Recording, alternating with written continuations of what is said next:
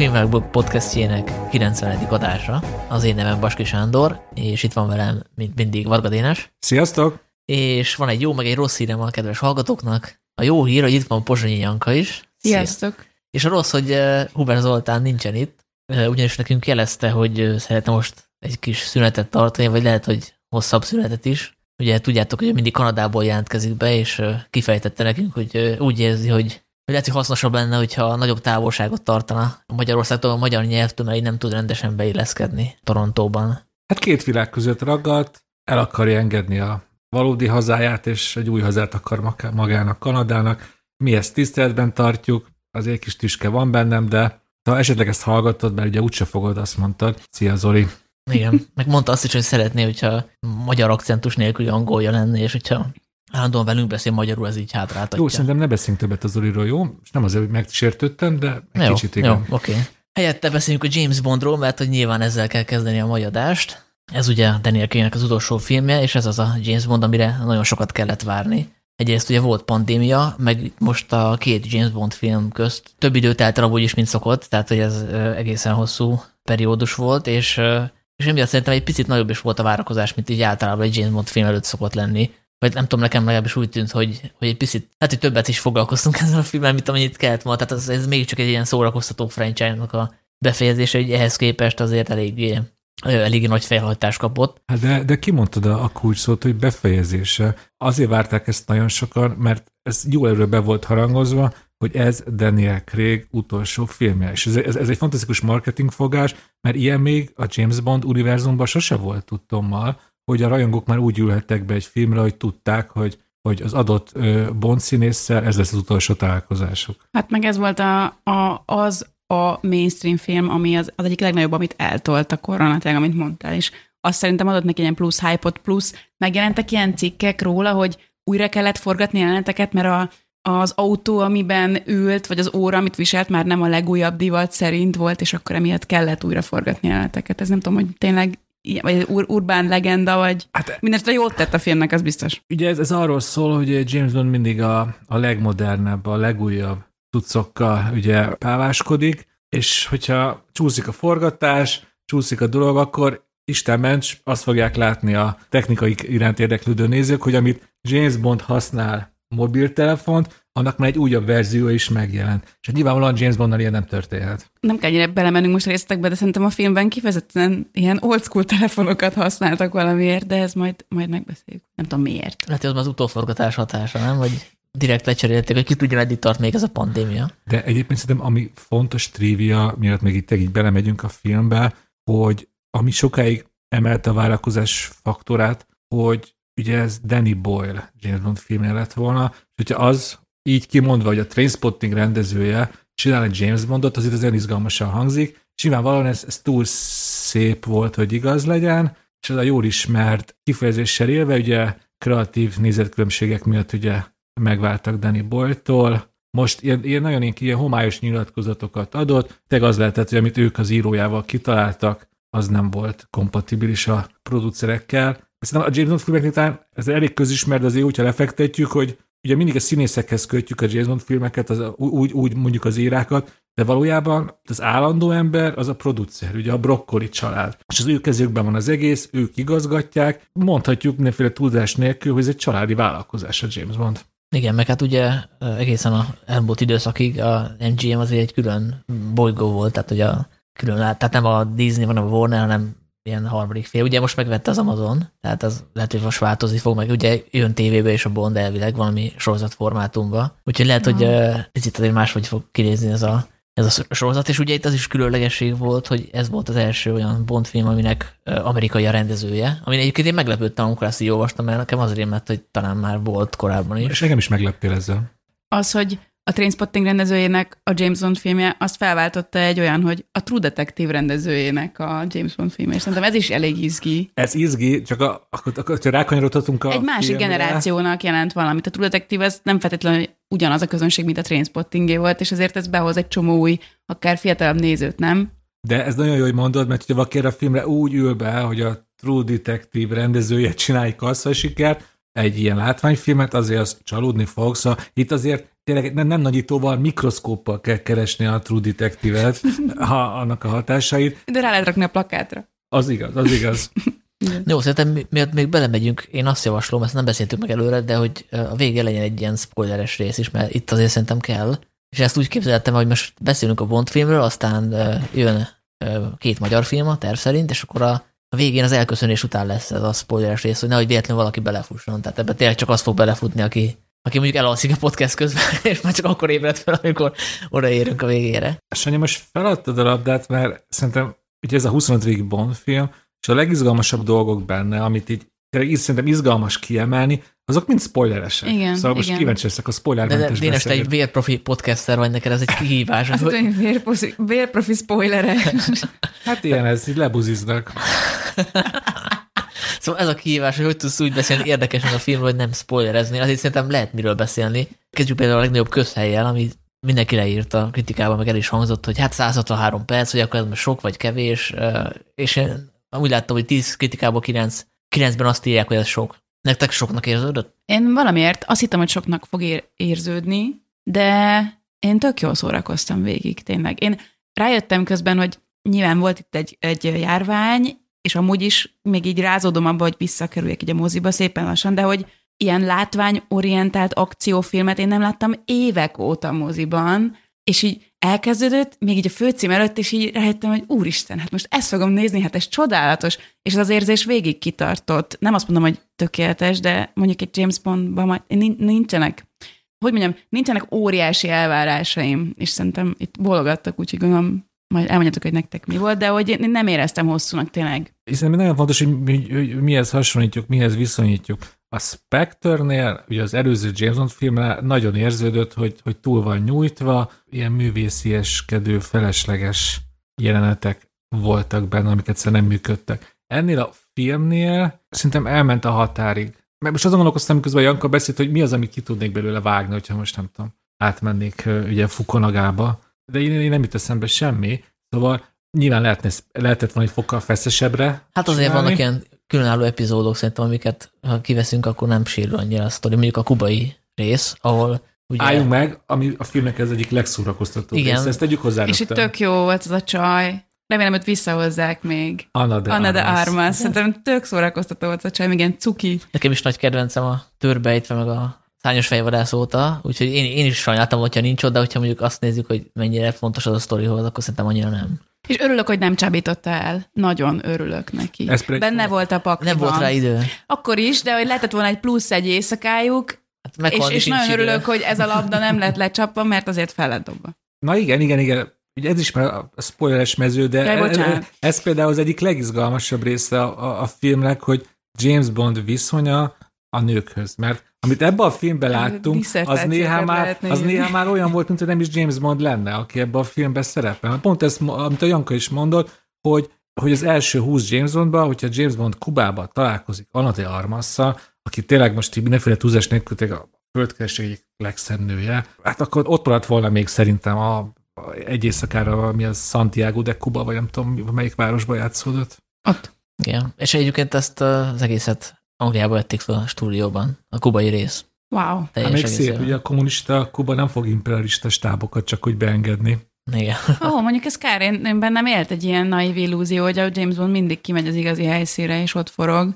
Ez, ez, ez egy tévhit volt a részemről ezek szerint. Ez meg egy megint nagyon izgalmas téma, hogyha ez a podcast reggelig tartanak, akkor erről is lehetne beszélni, hogy mit tesz a James Bond film azokkal a helyekkel, ahol forgatják. Ez nagyon érdekes. Tehetek most egy kitérőt, Sándor? Persze, legfeljebb kivágom.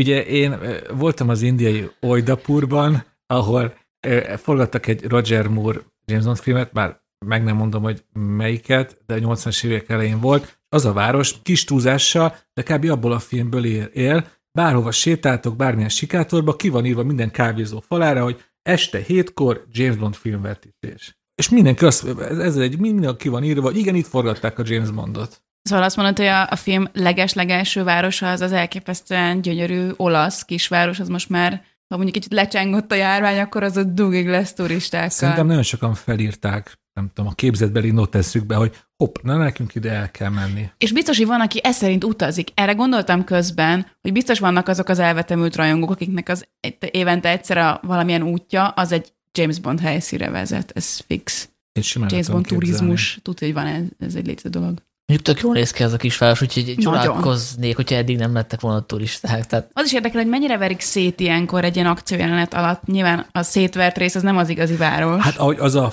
ahogy, ahogy az a település kinézett, az minimum a világörökség része szerintem, szóval ott azért szigorú szabályoknak kellett Igen. megfelelni. Igen, Szá- Sanyi, visszaviszed a vágányról a beszélgetés, vagy még meséljek a filmturizmusról? az volt, az volt a kérdés, hogy hosszúnak érződik-e, és Tényleg, én, innen én, én tudok erre válaszolni, mert én éjfélkor néztem meg ezt a filmet a premier napján. A, De mielőtt még mászolsz, a kisváros neve Matera, hogyha valaki el akar majd oda utazni. Elnézést, Sándor, te jössz. Szóval éjfélkor néztem a filmet, és azért kicsit féltem tőle, ugye 160 perces a film, előtte még volt 10 perc reklám, úgyhogy tartottam tőle, hogy nem tudom, elalszom közben, és ez nem történt meg. Szerintem azért is, mert ugye tényleg ki voltam én is éhezve erre a filmre, ugye nagyon régóta be volt már harangozva, másrészt tényleg nagy vászon, baromi jól néz ki, ott ültem a második sorban, a Mon, új, újra nyílt Monparkban, itt egy óriási házfal méretű vászon van a ö, egyes terem, lehet, hogy a kettesben én az egyesben voltam, és iszonyú jól néz ki a film szerintem, tehát azért látszik, hogy a Fuganak a, azért a True Detective-be is figyelt a vizualitásra, tehát itt is baromi jó beállítások vannak, nagyon sok ilyen lens flare, ami,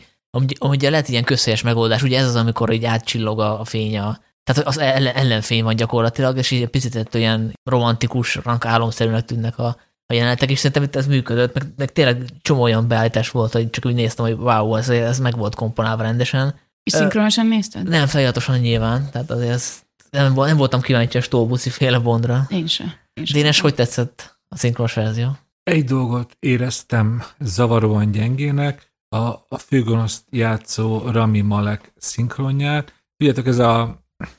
Ez Valami akcentus is ez a, ráadásul. igen, és ez a, ugye ez a magyar szinkron örök Achilles sarka, amikor az angolban sokkal több akcentus van, amiket meg lehet különböztetni, mint a magyarba, és itt én végig azt éreztem, hogy egy ilyen mesterséges, már-már a fülnek zavaró akcentus próbálnak a Rami Maleknek adni. Én nem tudom, akkor ezt most kérdezem tőletek, az angol eredetit hallgatva ki lehetett találni a főgonosz akcentus, akcentusába, hogy ő mégis ő hová való? Volt egyáltalán akcentus? Valami, hát ilyen kicsit ilyen, én, Mert- én annak tudtam be, hogy kicsit ilyen torzul is néz ki, Aha. és akkor lehet, hogy attól egy kicsit ilyen torzabbul beszél. Mondjuk így a szájában Aha. volt egy kis beszédhibája, de, de akinél én, én ugye angolul néztem, hála az égnek, és van ez az orosz karakter, akinek azért elég erősen van orosz akcentus, és arra gondoltam közben, hogy úristen, de jó, hogy nem magyarul nézem, hogy hallgathatnám az oroszos akcentusos magyar beszélet, és annyira örülök, hogy nem úgy néztem, mert így is túl lett tolva kicsit. Én szeretné orosz akcentus, amit én most nem tudtam utánozni egyébként, de én nagyon szeretem az orosz akcentust magyarul.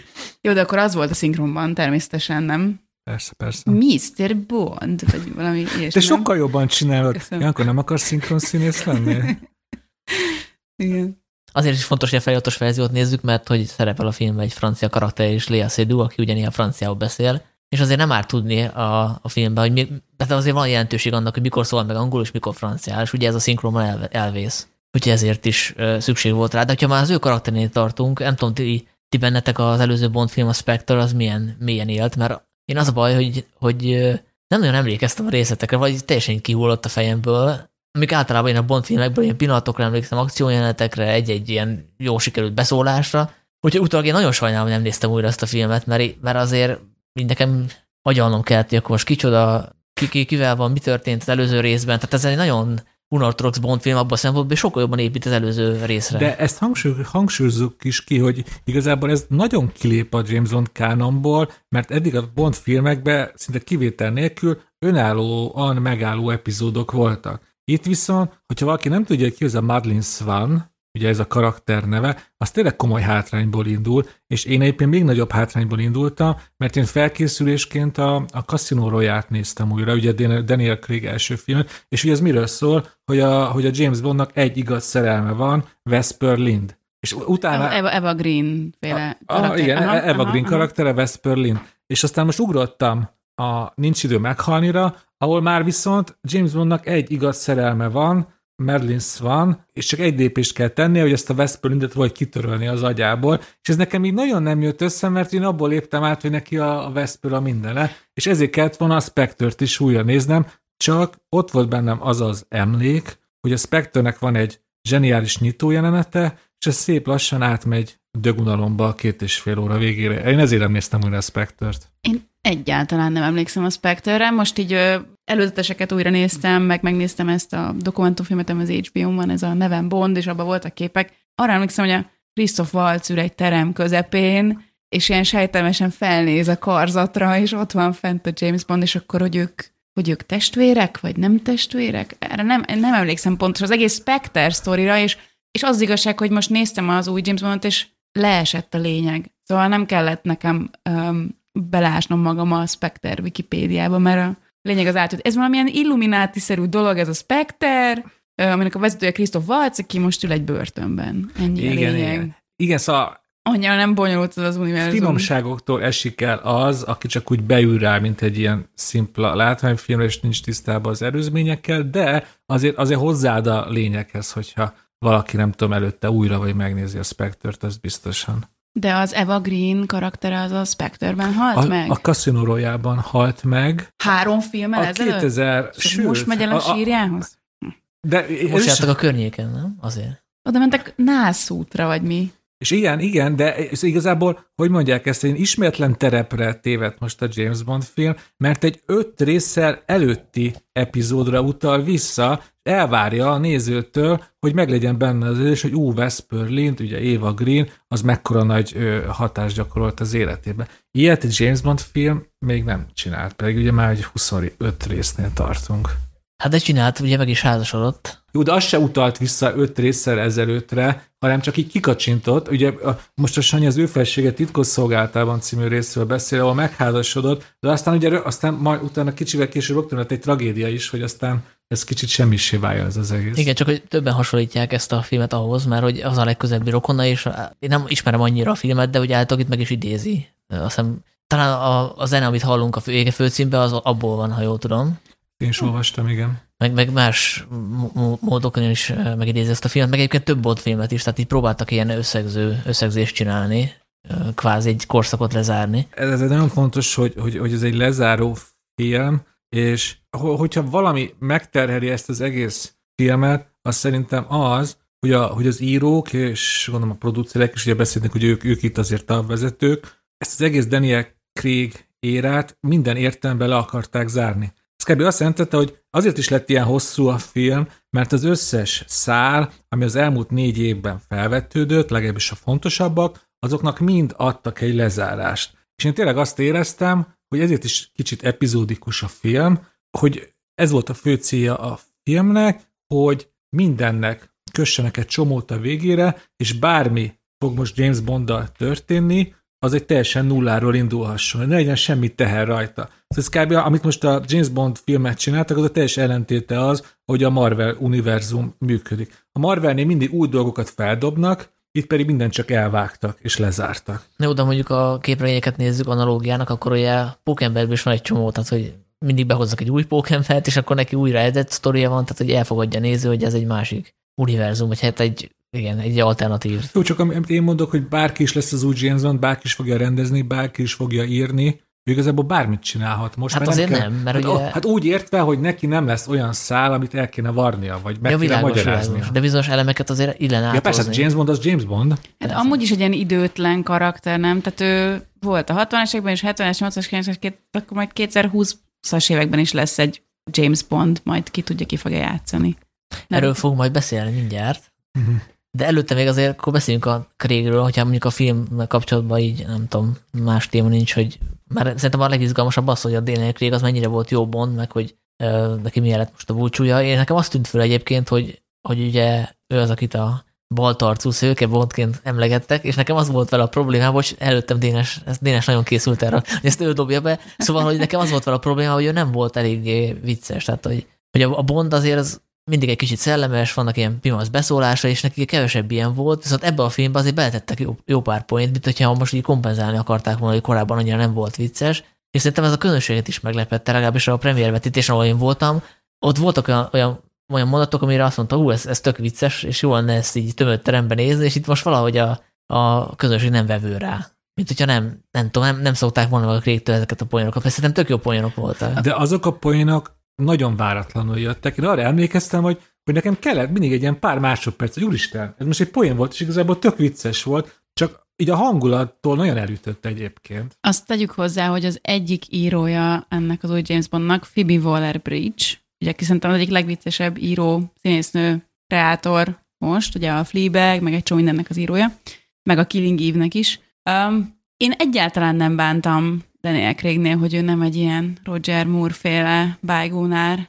Már bocsánat a Roger Moore rajongóktól. Nem, ugye most, most sokan meg- kikapcsolták, meg a- de én egyetértek. Meg a Pierce Brosnan is, hogy nekem kifejezetten tetszik ez a szikár, szikár Bond. Szerintem a 2000-es, 2010-es éveknek erre volt szüksége, egy ilyen, egy ilyen hősre, aki ráncos, baltarcú, tök mindegy. Én erről az egész szőke problémáról lemaradtam, nem tudtam, hogy az embernek ez problémája, hogy ő az első Bond blond, vagy nem, blond Bond, mint most az a dokumentumfilmben volt ez a rész. Szóval szerintem ez, ez kifejezetten jót tett ennek a amúgy kicsit problematikus filmsorozatnak.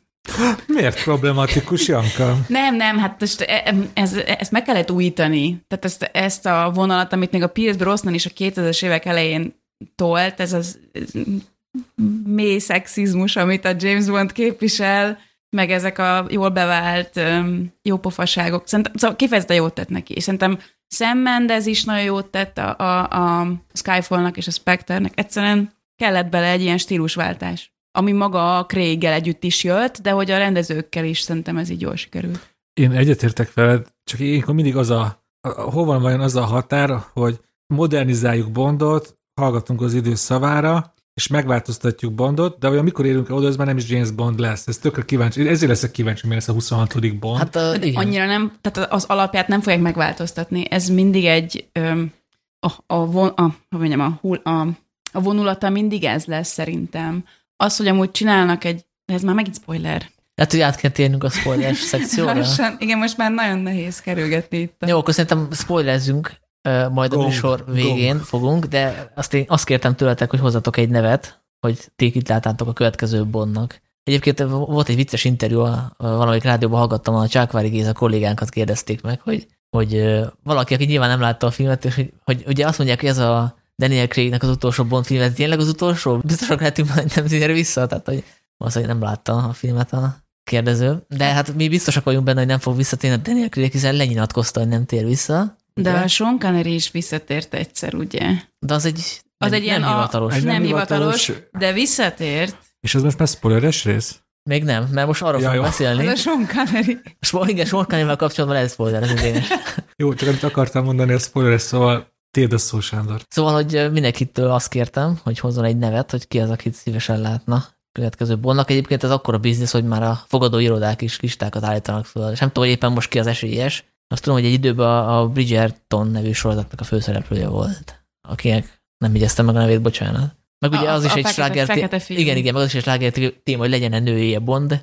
Ugye azt talán még nem spoiler, hogy ebben van egy női Bond, egy 007-es, ami szerintem egy ilyen kikacsintás a, a, a nézők felé, a producerektől, mármint a, a, azok felé, akik nem szívesen látnának egy női Bondot, hogy, hogy hát neztek itt van, megkapjátok. De már most. annál is éppen gyönyörűen egyensúlyozik a forgatókönyv, hogy be, behozzák ugye a, a női Bondot, a 007-est, aki ugye sokkal modernebb, ugye ő váltja fel a régi James Bondot, és, ezen, és, és a végére, a film vége már kb. ő az, aki, a, a, aki így, hát így, így, így bórint egyet a régi James Bond előtt, hogy azért te vagy az igaz. Hát ő gyakorlatilag a James Bondnak a Robinja, mint a De Batman. igen, igen, ez ez is mutatja, hogy indul egy ilyen, indul egy ilyen kis feszültség köztük, hogy te most miért jöttél vissza, én vagyok az új arc, én vagyok a jó arc, és aztán szépen rájön az új arc, hogy ez az öreg ember is jó a háznál. Szóval ott is éreztem azt, hogy elindul egy új irányba, és aztán visszatáncol kb. a film. Igen, de abban biztos vagyok, hogy erre a lányra nem fognak négy-öt filmet felépíteni. Szerintem sem. Ezt nem gondolnám, hogy engednék a rajongók. Egyszerűen biztos, hogy nem. Ha csinálnak ennek a csajnak egy filmet,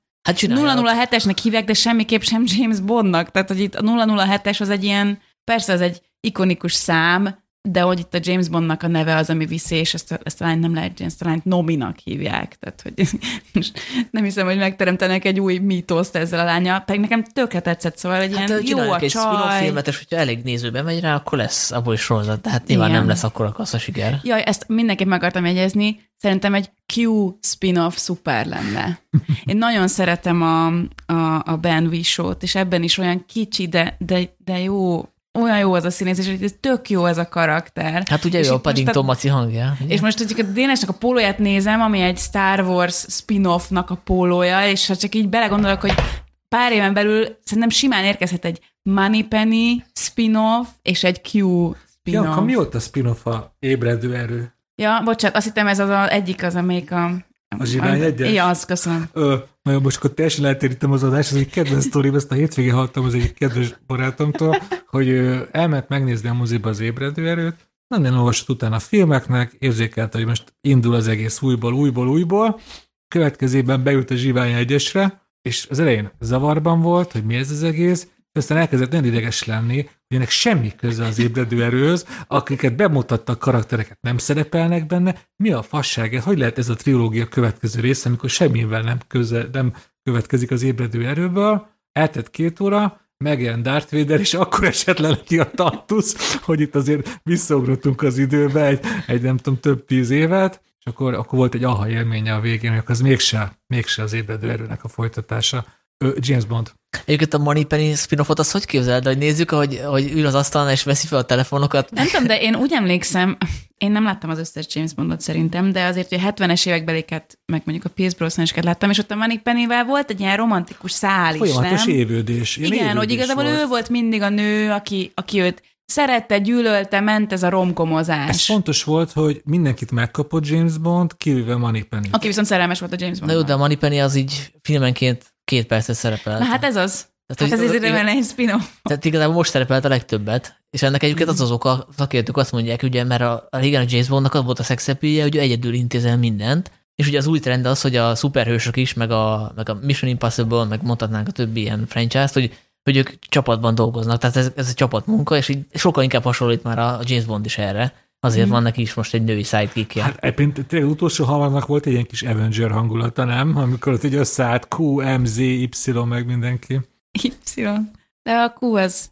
Én is te, bírom. te, te, tetszik ez a, az ő vonala, ez a kis meleg vonal, amit bevittek ebbe a szuper franchise-ba, ez egy jó dolog. Hát és az a nagy kérdés, hogy akkor tőle is el kell búcsúzni, mert ha új Bond lesz, akkor, akkor ugye logikus lenne lecserélni a környezetét is, mert akkor abból indulunk ki, hogy, a, hogy ez most egy másik univerzum, mert hogyha nem lehet a, régi Bond, akkor és ez egy másik világ, akkor a Q se lehet ugyanaz, meg a Moneypenny, meg Én, a... én olvastam egy, egy nyilatkozatot a Ben Whishaw, jó, angolom az borzasztó, valaki elcseki helyettem, Jó mondtad. Wisho, wisho.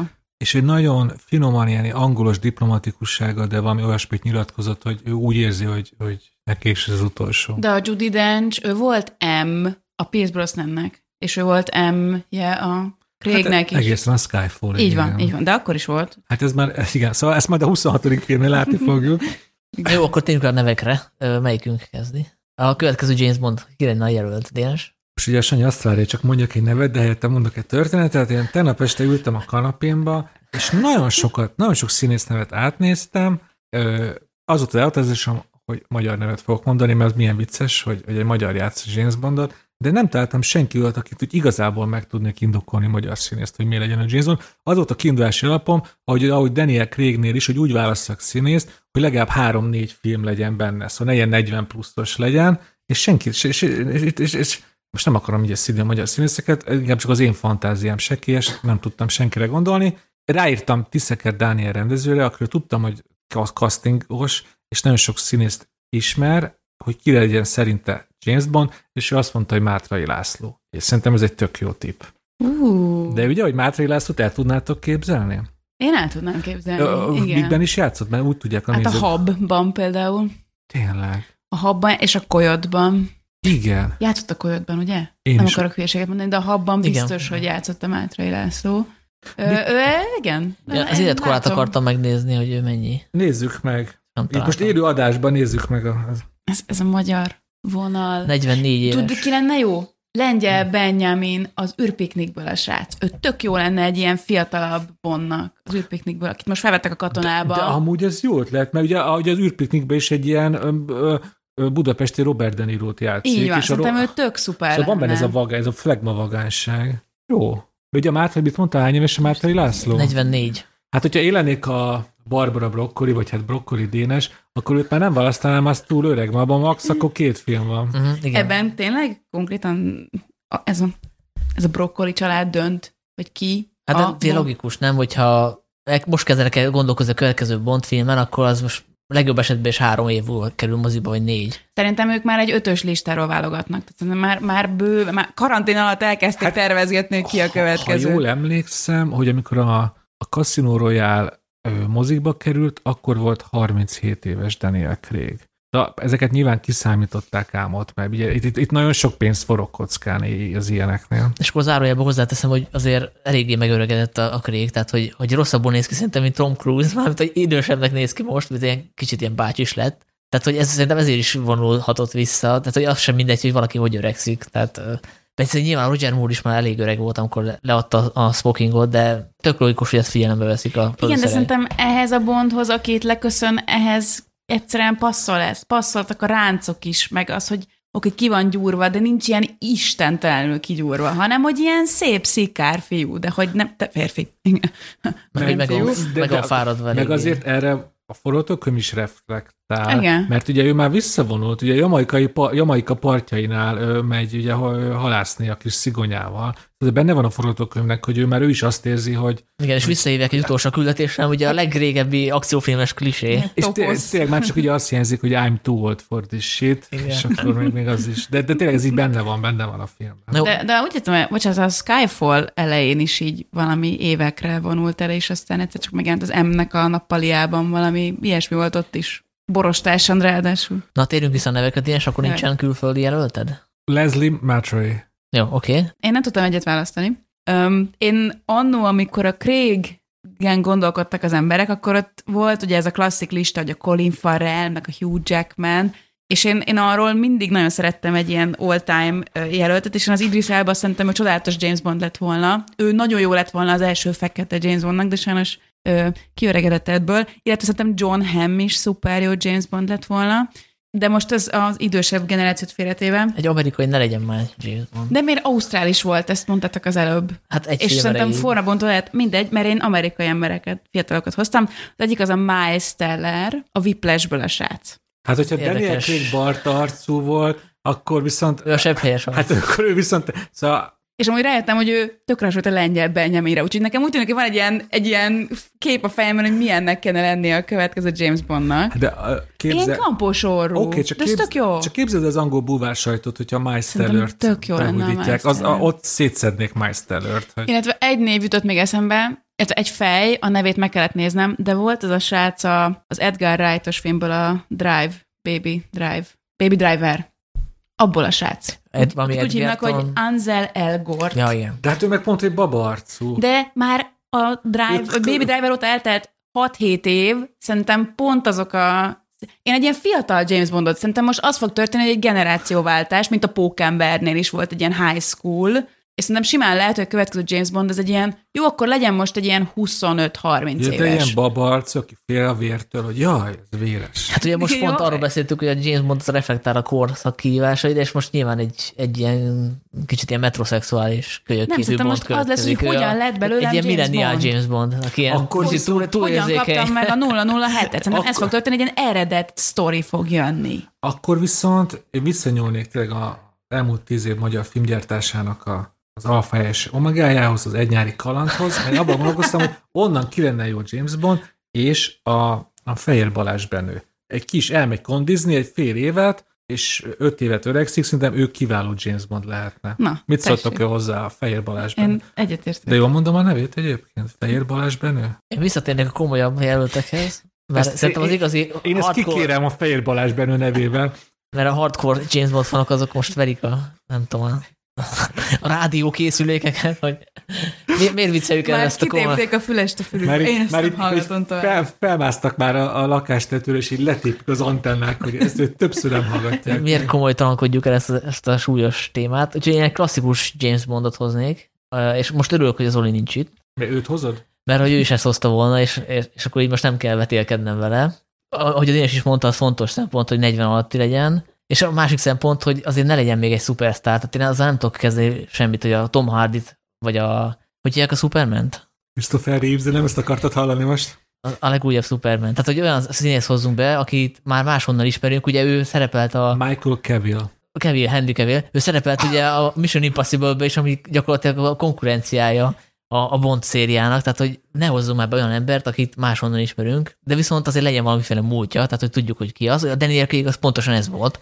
Ugye benne volt a tortában, meg egy-két kisebb szerepbe, a Igen, sorstalanságban. művész- mű- Igen, művészfilmekben, vagy szerzői filmekben szerepelt tök sokban. És szerintem abban a dokumentumfilmben bevágtak egy snittet a sorstalanságból, a, a, a Neven Bondba, én mintha láttam volna. De bocsánat, ez. És ugye a másik, amire ami nekem fontos, hogy ugye visszautalok rá, hogy én szeretem, hogyha a Bondnak van humora, és egy picit ilyen, ilyen kis csibészes, szemtelen. Amy Schumer, vagy most ki? Ö, nem, és erre van egy tökéletes jelölt, akinek szerintem megvan a karizmája, ő a Dan Stevens, akit a, a Guestben lehetett látni, és ő volt például a, a szörnyeteg, a, hogy hívják ban, a, A szépség és a szépség és a szörnyetegben. szörnyetekben, illetve lehetett látni ebben az Eurovíziós filmparódiában, ahol egy ilyen orosz énekest alakított. Tök jó orgánuma van egyébként, és ugye a Guestben lát, látni lehetett, hogy azért ki tudja magát Hát gyúrni. Elég gyilkos, igen. Igen, igen. Sanyi, én most nagyon megvettem az ötletedet, bocs Mátrai László, és Fehér Balázs Benő, legyen a Dan Stevens. Ő is azért határesetben 38 éves, de Akkor gyorsan kell, gyorsan Igen. kell cselekedni. De most direkt megnéztem, mert nekem ő túlságosan ilyen Pierce Brosnan karakter. én bírtam a Please Brosnan-t, úgy Tudom, tudom, de hogy valamiért én nem sírom vissza ezt a vicces bondot, de értem, hogy ha, ha erre a vonalra megyünk vissza, akkor tök jó rá. de ő azért férfiasabb jelenség. Nézd meg a dögesztet szép angolosan, és akkor Igen, tudom, ő van hogy ebben a német filmben is, ez a I am your man. Ich bin deine Mann. Így van. És egy robotot játszik. Oh. És jó benne? Uh, nem, a film nem tetszett, de most nem kell beszélnünk. De az, vajon ez dicsért, hogyha azt mondjuk egy színésznek, hogy jól játszik el egy robotot? Mert akkor... Hát Michael Fassbendernek az volt. Jó, de ő iszonyú jó. A Fassbender tökéletes Bond lett volna, hogyha nem tűnt volna el a súlyesztőbe. Komolyan, most ko- ennek egy külön podcastet kéne szentelni. Hova tűnt a Michael Fassbender, aki a Steve McQueen filmekkel ilyen iszonyú magasra tette a mércét? Basszus, tényleg, nem Mi történt vele? Elment így me- izé, magnetózni, és aztán, és aztán ennyi volt. Én fel vagyok háborodva. Bezár, lezártam ezt a témát. Legjobb színész volt ilyen 2000-es években. Komolyan. Ö, a Bond kapcsán, még ugye a Bond film a téma, hiába próbáljuk ugye elvinni különböző irányokba. Szerintem még egy dolog fontos, hogy ez minden idők legérzelmesebb Bond filmje, ha más spoilerezünk. Igen, hát a spoilert akkor majd a műsor végén hallgathatjátok meg, úgyhogy mi most rátérünk majd más témára.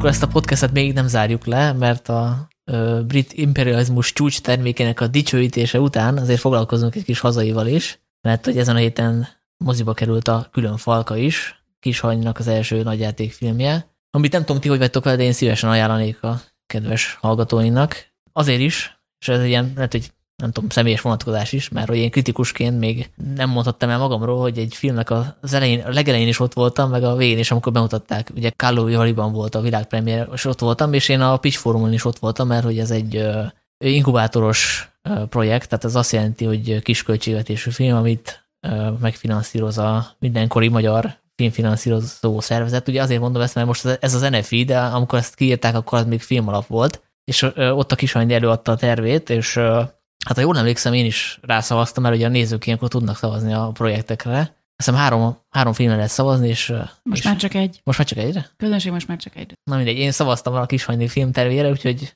a saját uh, elismerésem is, hogy, hogy elkészült ez a film, hogy jól, Köszi, szavaz, Sanyi. hogy jól szavaztam, köszönöm szépen.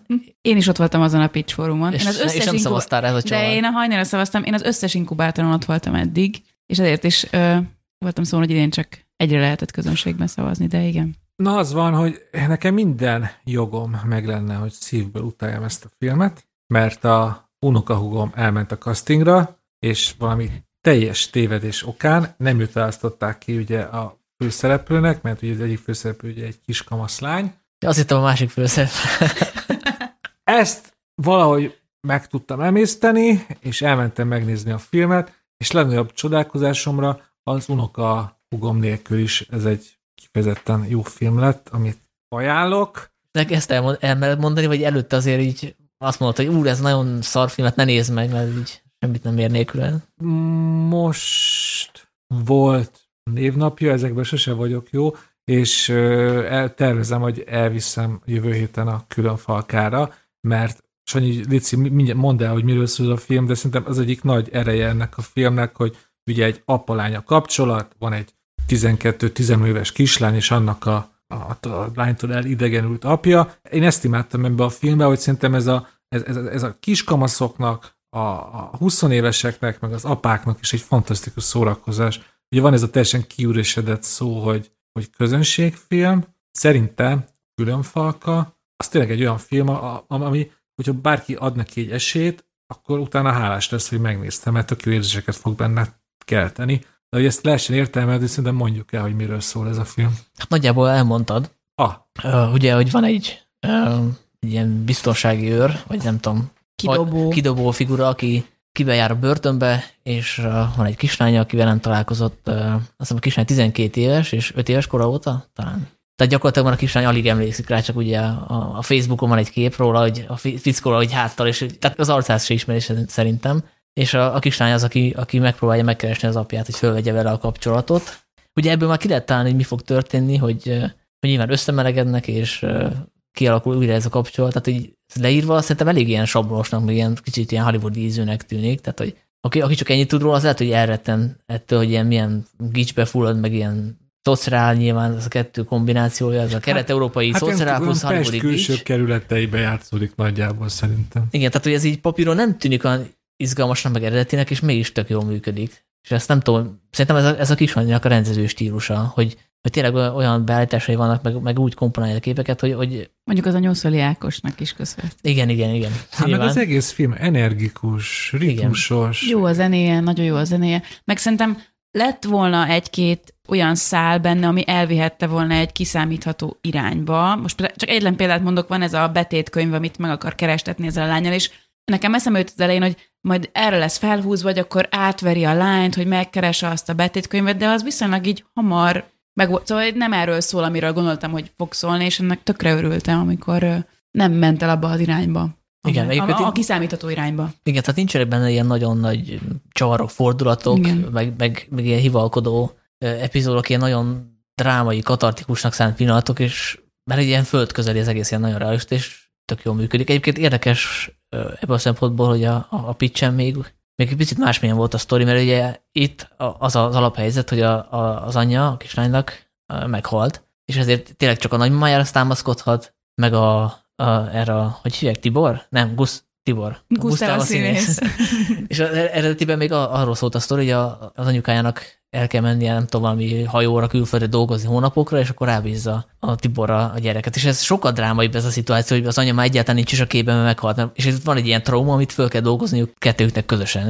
És ez tök jól látsz, hogy hogy változott a pics óta, hogy, és ez így tanulságos is szerintem, hogy, Igen. hogy minél drámaibbra kell kiegyezni az alaphelyzetet. Ugye ez egy hollywoodi iskola, de látjuk, hogy működik. Igen, Neked... mert ettől még valóságos.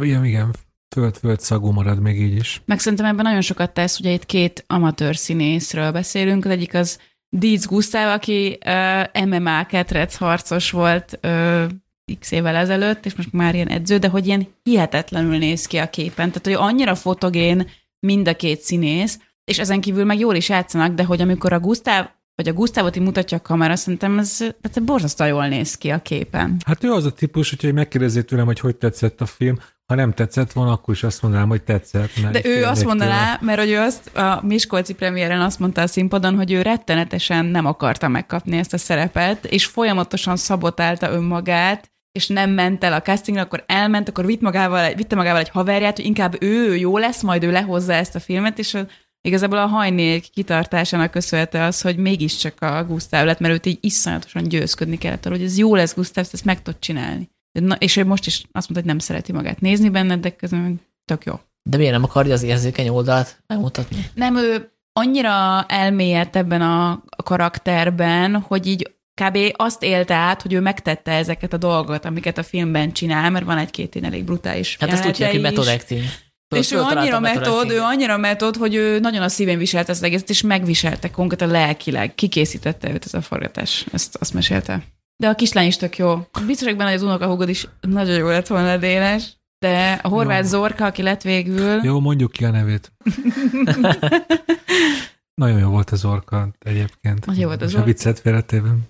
Ja, úgyhogy mindenki menjen a moziba és nézze meg, mert tényleg ez minden korosztálynak ajánlható szerintem, ahogy Dénes is mondta. És meg, meg a hanyának a kisfilmjei is nagyon jók, úgyhogy azokat is érdemes hogy megnézni, a Szép alak és a Last Call, amik tök jó felvezetései akár ennek. Meg hogyha nem tud valaki tényleg így, így a, a primer élménytől egyet hátrébb akar lépni, akkor a külön falkában az is tök érdekes, hogy, hogy milyen sokat hozzá tud adni a zene egy filmhez. Szerintem ez a külön falkában nagyon érdekes, hogy, hogy, hogy, egy, hogy egy jól elhelyezett scooter szám, vagy egy jól elhelyezett izlandi dream pop, talán ez jó műfai meghatározás, mennyit ad ahhoz, hogy mi, mi megértsük a, a karakternek a lelki világát. Tehát itt tényleg nem csak arról szól a scooter, hogy akkor a színes fények mellett akkor még legyen valami döngető zene is, hanem hogy, hogy a, a karakterépítés, a lelki világ, ez szerintem ez nagyon eltalálta a, a kis hajni, meg hogy tényleg, hogy így hogy gondolkozik a rendező, nekem tökre tetszett, hogy van benne egy ilyen, hát mint ahogy, az, ahogy mondjuk 10-15 éve az amerikai indie filmekben mindig volt egy jelenet, amikor a főszereplők beülnek egy kocsiba, és eljátszák, hogy fú, szabadság van, és akkor mennek az úton, és ki, kihajolnak a kocsiból. Ez egy ilyen tök közhelyes jelenet, és például a kis, a, itt a, a külön falkában is meg van oldva, hogy, hogy, enne, hogy a kontextus miatt ennek a jelenetnek is legyen egy tök nagy izgalmi faktora. Na, de látod, hogy mennyire szubjektív műfaj ez a kritika, hogy egyik kolléga meg pont ezt emeltek, hogy ez milyen közhelyes már. Igen, de, de pont az izgalmas a külön falkában, hogy hogyha azt a jelenetet te külön megnéznéd, akkor azt mondanád rá, hogy ez egy ilyen egy tucat videóklipes esztétika. És így a filmbe belehelyezve, azzal együtt, hogy mi van előtte, meg mi van utána, itt tökre lehet érteni, hogy itt, itt pont arról szól ez a jelenet, hogy, hogy, hogy, hogy, hogy azért ez egy, ez, ez egy hamis illúzió, amit ők ott eljátszanak, és ezért is közhelyes az egész. Mert mi, nekünk nézőknek is ilyen, ugye mondja a film, hogy azért ez nem úgy van, hogy ezt a karaktere gondolják, de akkor be is zártam ezt a spoiler felé haladó gondolatot. Szóval, amit erre akartam mondani, hogy, így, hogy nem csak látványosan, hanem olyan okosan is van rendezve szerintem ez a film, és menjetek el, mert ez, ez tényleg egy olyan film, amit, amit így, így bátran lehet ajánlani, mert szerintem nincs az, az ember típus, aki csalódna benne. És tegyük hozzá, hogy a James Bond napján mutatták be a külön falkát is, úgyhogy már csak azért is kell elmenni külön falkára, hogy kicsit ellensúlyozzuk ezt a 110 ezer, vagy mennyi volt nyitó hétvégé a Bondnak. Hát csak 102. 102 ezer, szóval támogassuk a, az első Az- filmes magyar rendezőket. Az antiimperialista külön falkát. Igen. Éljen a magyar szabadság, éljen a külön falka.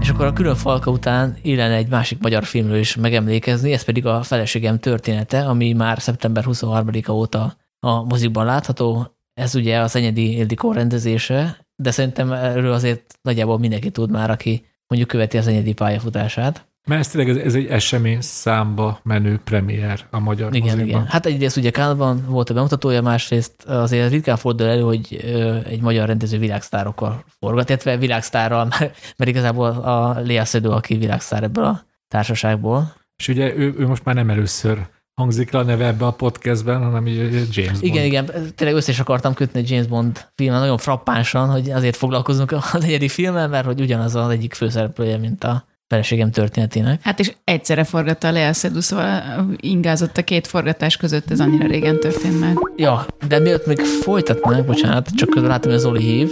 Jaj, nem igaz már. Ö, nem tudom, fölvegyük? Vagy ki is tudom nyomni a Ne, gondolatot. vedd föl, de gyorsan köszönjük át. Vegyük fel ezt az adást gyorsan.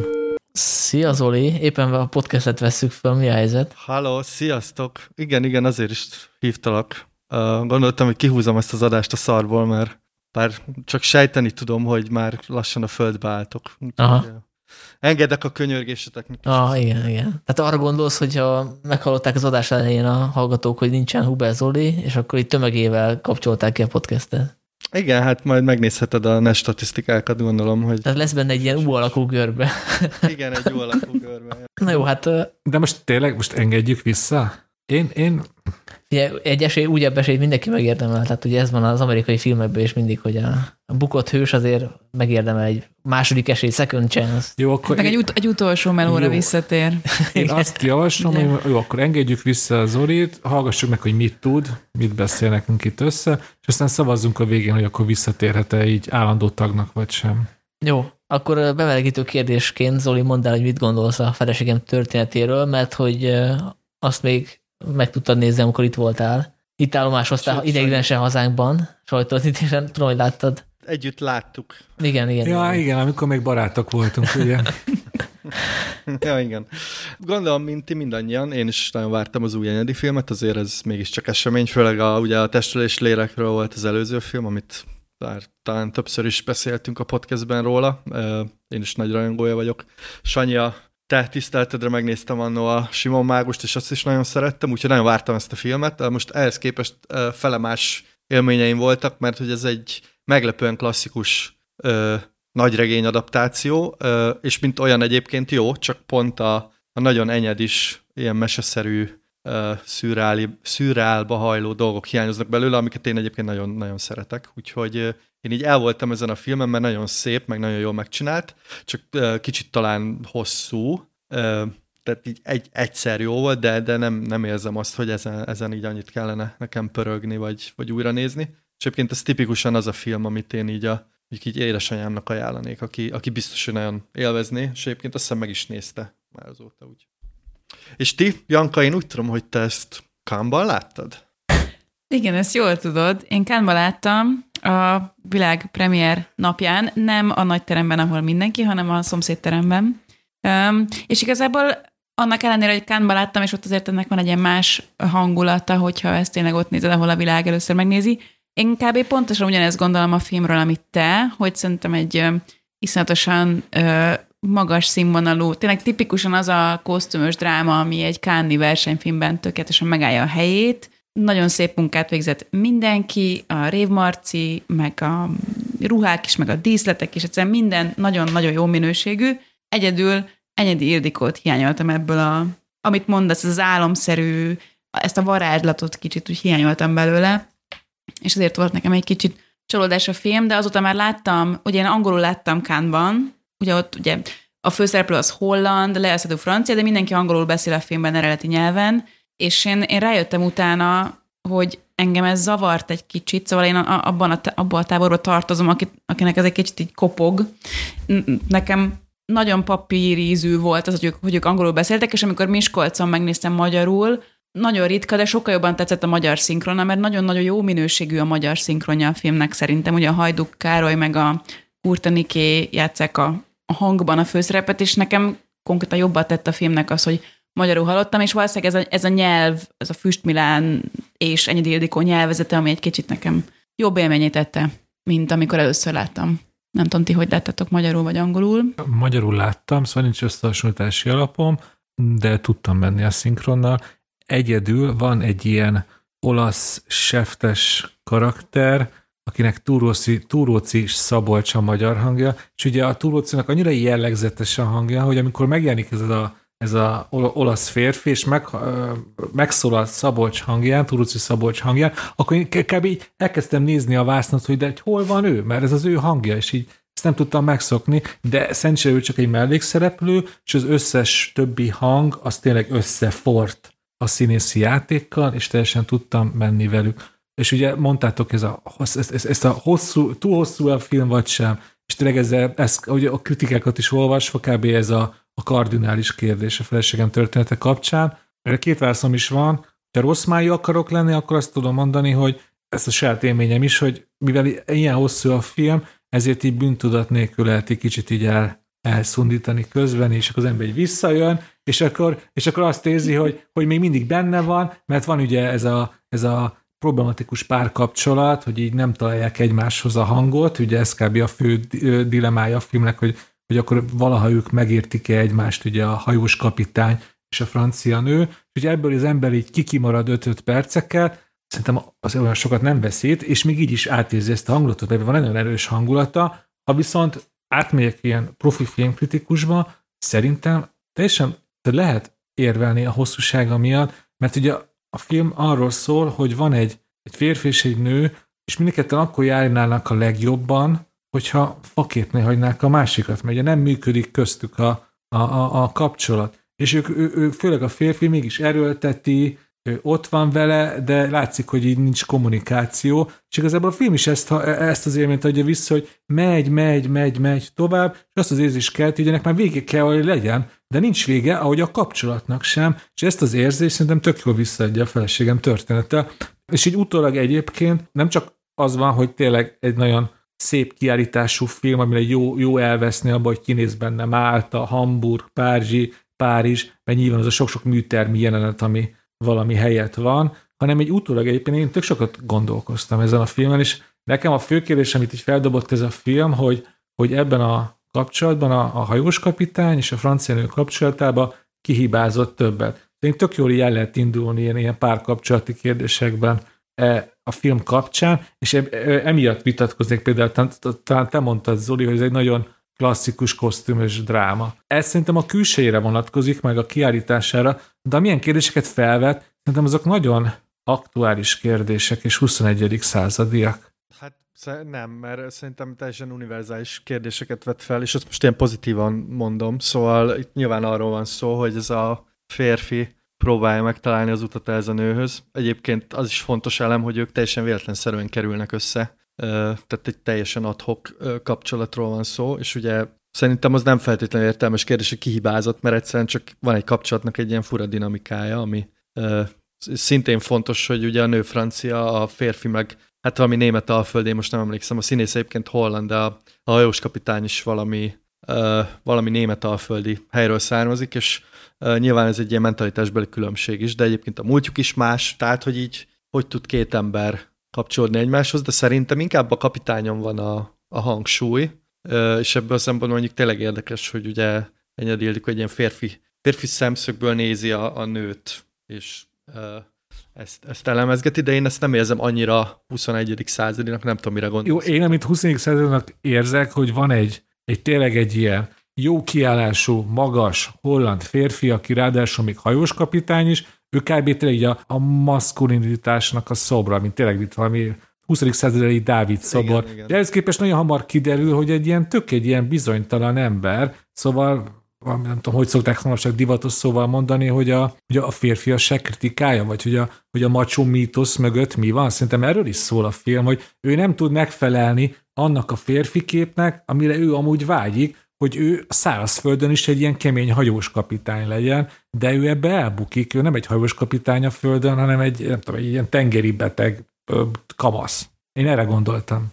Amikor arra gondoltam, hogy aktuális ezt így nem, nem, nem éreztem benne, hogy, hogy ez a kapitány uh, annyira szenvedne, vagy annyira bizonytalan lenne. Hát inkább csak nem, nem találja a, a kulcsot ehhez a kapcsolathoz, nem? Én ezt hívom bizonytalanságnak. Én is abba távolba tartozom, akik picit ilyen, nem tudom, porosnak tartják ezt a sztorit, de nyilván, hogyha olvastam volna a regényt, akkor más lenne a véleményem, mert így közben olvastam ilyen összehasonlító elemzéseket, és hogy tényleg nagyon sok mindent megváltoztatott az egyedi a, a, a regényhez képest. Tehát a hajós kapitány abban a féle verzióban ilyen sokkal ilyen agresszívabb, mogorvább, ilyen macsóbb figura, tehát nem ilyen, ilyen bizonytalan, nem tudom, 21. századra frissített verzió, mint az egyedi filmében. Tehát lehet, hogy úgy izgalmas lenne, hogyha olvastam volna a regényt. Hát állítólag a regényben az sincs benne, ami, ami egy ilyen rejtői húzás a filmben, hogy, hogy bejelenti a hős kapitány, ugye Stör kap, hogy az első, aki bejön a kávézóba, azt veszem feleségül. Ezt jól tudom, hogy ez a regényben nincs benne? Jó kérdés. Hát én azt hittem, hogy pont ezt fogta meg az egyedit a regénybe, ez a, mert, ez a romantikus vonulat. Mert gondolom, imá... hogy ő kamaszként olvasta, és egy kamaszlánynak ez,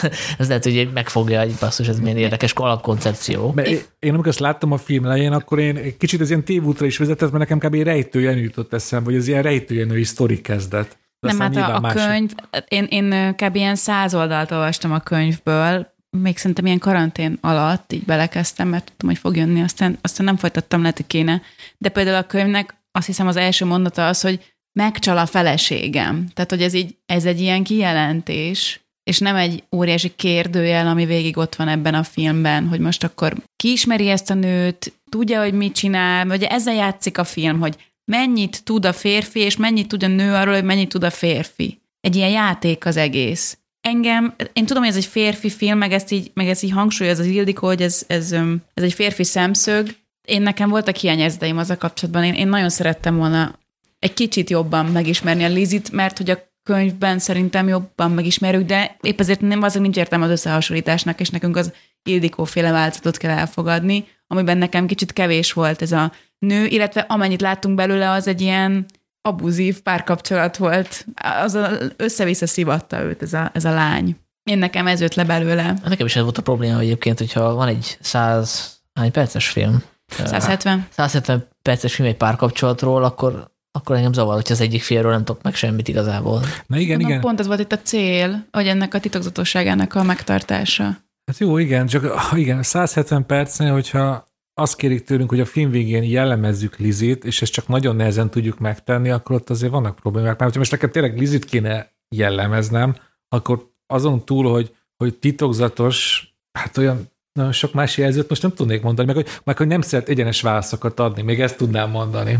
Ja, meg a film kapcsán igazából szerintem az az érdekes dilemma, ami így messzire vezetne, mert nem a filmhez kötődik, hogy egy szerzői rendező az mennyire engedheti meg magának, hogy egy teljesen a saját stílusától, vagy az életművétől elütő filmet készítsen, mert ezt a filmet a kandi kritikák, legalábbis az európai, a francia kritikusok, azok nem fogadták túl jól, és szerintem főleg azért, mert volt egy ilyen prekoncepciójuk, hogy az enyeditől mit várunk el. A testről a Simon Mágus, meg a többi filmje alapján, és Hát ez nem, nem ezt vártuk el, én se ezt vártam el, tehát ez egy ilyen meglepő volt, és az egyedi egyébként nyilatkozta is, hogy ez nem egy egyedi film, hanem egy Füstmilán film. De pont hát e- nyilván az adaptációit azért rengeteget hozzáadott ehhez, és azt mondta az egyedi Ildikó valami interjúban, hogy soha többet nem is szeretne adaptálni, mert hogy egyrészt iszonyú munka, meg, meg óriási teher lehet, hát mekkora elvárások vannak eleve vele szembeállítva, mint Oscar jelölt rendező, és akkor itt van ez az nagyon híres regény, Nobel-díjas, vagy Nobel-díjra jelölt, azt hiszem a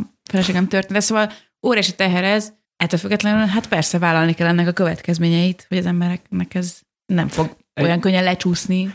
Éppen nekem az alapállás az nagyon szimpatikus, ilyen manapság minden, minden arról szól, hogy, hogy én, én, én, önmagunk kiteljesítése, és ehhez képest most jött Enyedi Ildikó, egy szerzői rendező, aki azt mondta, hogy neki az a célja, hogy egy regényhez hű adaptációt készítsen, szóval hogy itt nem a egyedi Ildikó a lényeg, hanem a Füst Milán. Ez szerintem... Ez rendben van, ez, ezzel nekem sincsen problémám. Ez szerintem tök, ez, ez, ez, ez, ez, ez, hát tök ez szint, nagyon, tök... nagyon jó dolog, csak én mondjuk ezek után nem biztos, hogy elolvasom a könyvet, tehát hogy akkor ebből a szempontból nem sikerült valami, nem? Tehát uh, én úgy olyan nem, felemás élményekkel jöttem ki. Tehát, hogy így láttam egy szép kosztümös filmet, uh, de úgy na, nem, nem érzem azt, hogy úristen, akkor most nekem uh, Füstmilánt kell azonnal olvasnom. Jó, az igazat megvalva, én sem érzem ezt, igen. Igen, és uh, azzal meg, hogy most olvastuk a regényt, vagy nem, hát a filmnek önmagába kell megállnia. Tehát, hogy az már régen rossz, ha egy film csak úgy jó, hogy egyébként ismered hozzá a regényt, de hát nyilván el kéne olvasni, persze. Vetítették itt Torontóban is ezt a filmet, uh, és elég visszhangtalan volt. Én meglepődtem, hogy uh, elég fura, fura fesztivál volt idén Torontóban, ilyen félig virtuális, félig fizikai, és így megnéztem a beszámolókat, és nagyon nem írtak Enyedi filméről, szóval valahogy így eltűnt itt a mezőnyben, pedig nem volt sok film. Ezt majd, nem tudom, majd 20-30 év múlva ezt majd remélem ezt az adást visszakeresik, és igazat adnak nekem.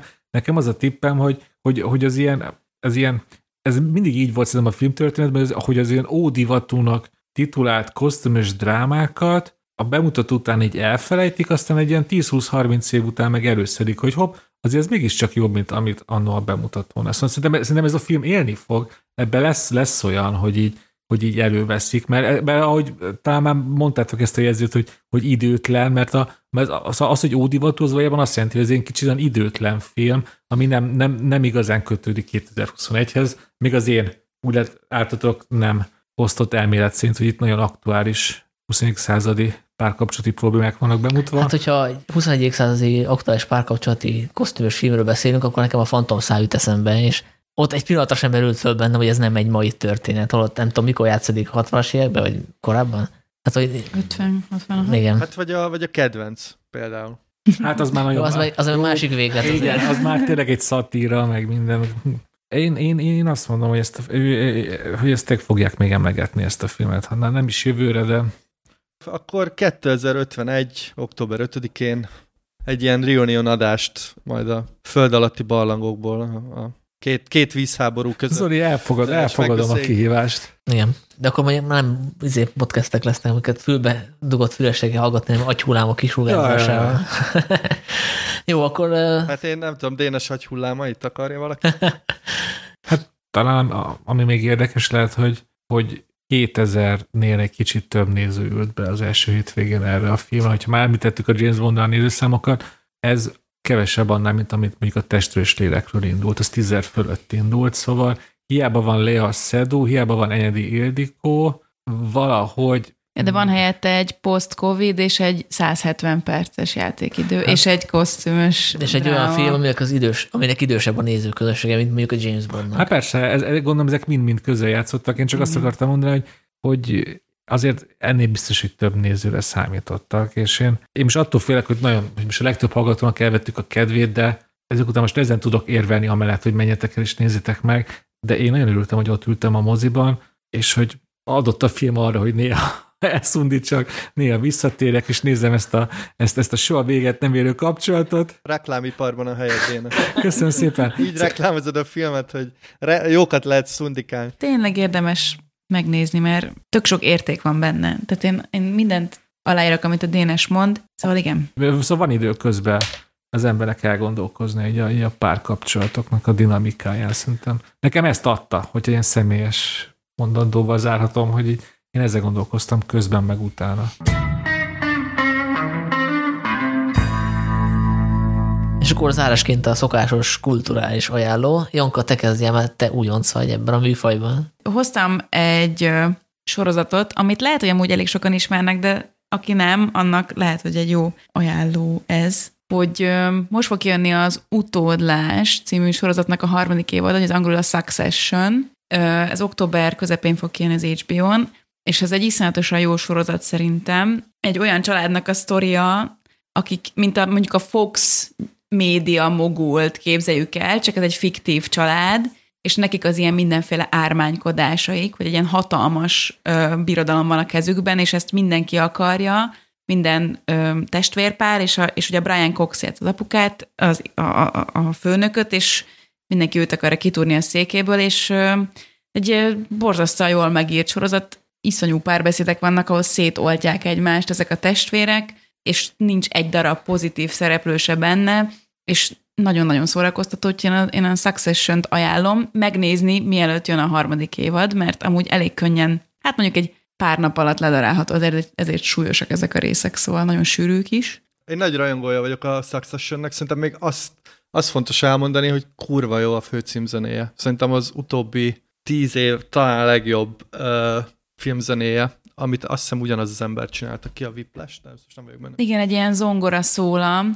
Igen, egy ilyen zongora szól, ami ilyen hip-hop ütemekkel meg uh, bolondítva. Igen. Uh, szerintem elképesztően zseniális. Szerintem az a jó főcímzene, amit sose pörget át az ember, akkor se, hogyha darálja a sorozatot, és én sose pörgettem át a Succession-t, még egy pár ilyen sorozat van, aminek sose pörgettem át, például a Mad Men-t nem pörgettem át soha, Sopranos se pörgettem át soha. Szomszédok. Szomszédokat sem pörgettem át soha. Igen, nagyon jó a főcímzenéje, és hát minden színész, tehát az összes testvér, a Kieran Kölkin, és van benne egyetlen csaj, az egyetlen csaj testvér, a, a, Sarah Snook játsza, a legnagyobb genyó közöttük. Tehát, hogy valami elképesztően jó a csaj, és amúgy a Munducó Kornél filmében is szerepel a Peace of Woman-ben. Ott volt az ügyvéd csaj. Mindegy, mindegy, nagyon-nagyon jó. Igen. Úgyhogy nagyon ajánlom. Utódlás, most fog kijönni a harmadik évad, óriási cliffhanger volt a kettes végén, úgyhogy nagyon ajánlom megnézésre. Én jövök.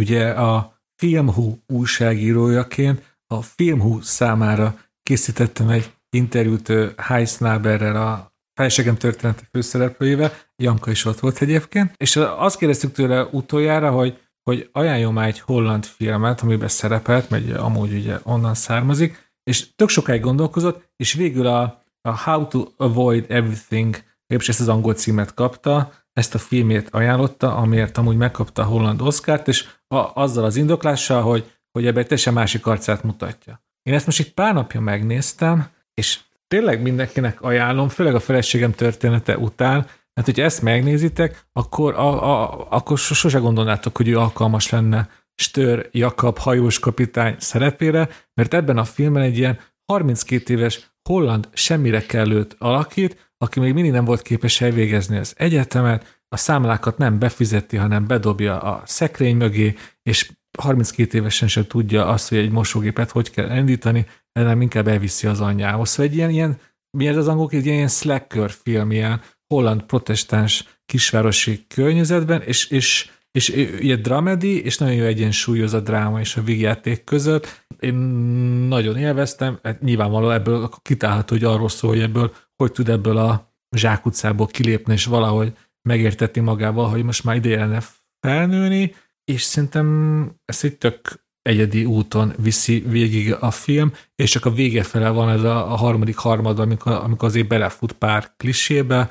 Én, én tényleg ezt nagyon bátran tudom ajánlani Heiss Nabertől, és tényleg ez is bebizonyítja, hogy ő azért egy sokoldalú színész, és igaztalan vádak érték őt ugye a Kanye kritikákban, ahol ilyen, hát e, elég frappás módon semmisítették meg szegény, ahhoz képest nem ezt a filmet érdemes tőle megnézni, és hát nyilvánvalóan 30-as férfiként azért néha magamra ismertem, hogy ő milyen semmire kellő, de ez most már mindegy, ezt majd a pszichológusommal beszélem meg. Én nagyon élveztem ezt a filmet, és hogy akinek ez nem lett volna elég, azoknak még hagy olvassam fel az eredeti holland címét, An Motherfucker. Nem tudom, mit jelent, de, de nagyon jól hangzik. Lehet, lehet, hogy most egy elképesztően sértő holland. Ő, én abból kiindulva, hogy ugye az angollal, meg ugye a némettel is rokon nyelv, szerintem az unmotherfucker végén a fucker, annak van köze ahhoz a angol szitokszóhoz, amit sokat használnak Tarantino filmjében. Ő, Sanyi. Egy olyan filmet ajánlok, amit szerettem volna delegálni a podcastnak a rendes részébe is. Zoli meg is nézte, de én is gondolom nem. Ez az Eleven Core, a Malignant, James vannak a horrorja, ami egy ideje már a moziban van, talán még vetítik nálunk is, és hát eléggé elhasalt Amerikában, köszönhetően a Warnernek, a Warner zseniális stratégiájának, ugye ők fölteszik most az összes filmüket egyből az HBO Max-re, az összes idei premierjüket, és hát ennek meg is van az eredménye.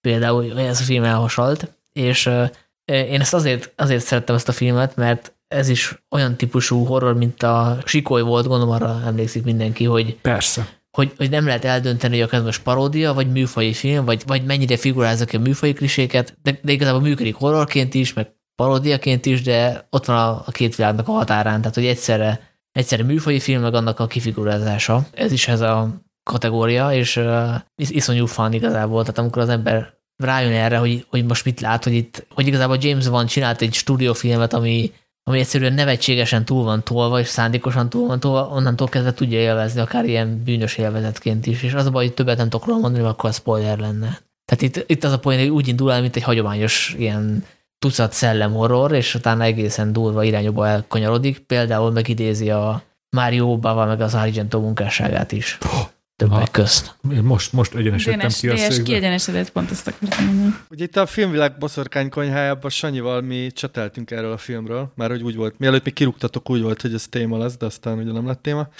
Én pont azt hiányoltam belőle, amit te így emlegettél, vagy így pedzegettél, hogy, hogy milyen jó billeg a kettő határán.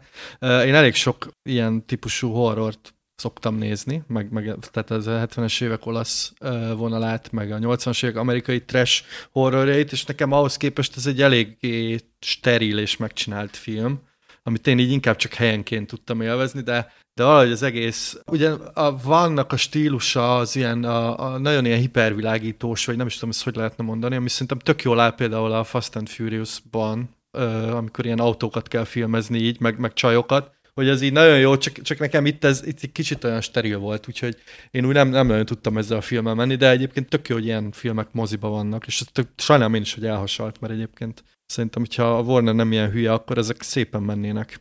Igen. Jó, akkor te is ajánlj valamit. Hát én egy olyan filmet hoztam, amit a James Bondhoz lehet kapcsolni egyrészt, másrészt meg ugye nemrég halt meg Jean-Paul Belmondo, úgyhogy én a, az emlékére néztem meg az egyik kedvenc filmemet tőle, vagy hát újra néztem a Riói kalandot, ami szerintem az egyik legjobb olyan James Bond film, ami nem James Bond. Ugye itt arról van szó, hogy egy francia, hát egy kis katona egy hét eltávot kap, megérkezik Párizsba, és akkor onnantól ilyen igazi nagybetűs kalandfilmes módon Brazíliába keveredik, ahol mindenféle ősi titkokkal szort szobrokat kell előkeríteni. Szerintem zseniálisan pörög a film, és uh, ugye Jean-Paul Belmondo szerette megcsinálni a saját kaszkadőr jeleneteit, és itt ebben vannak azért olyan amiket szerintem ma már így biztosítási okokból nem engednének, szóval így mászkál ilyen háztetőkön, meg kiugrik egy sima repülőből, vagy ilyen permetező repülőből, és nagyon vicces a film.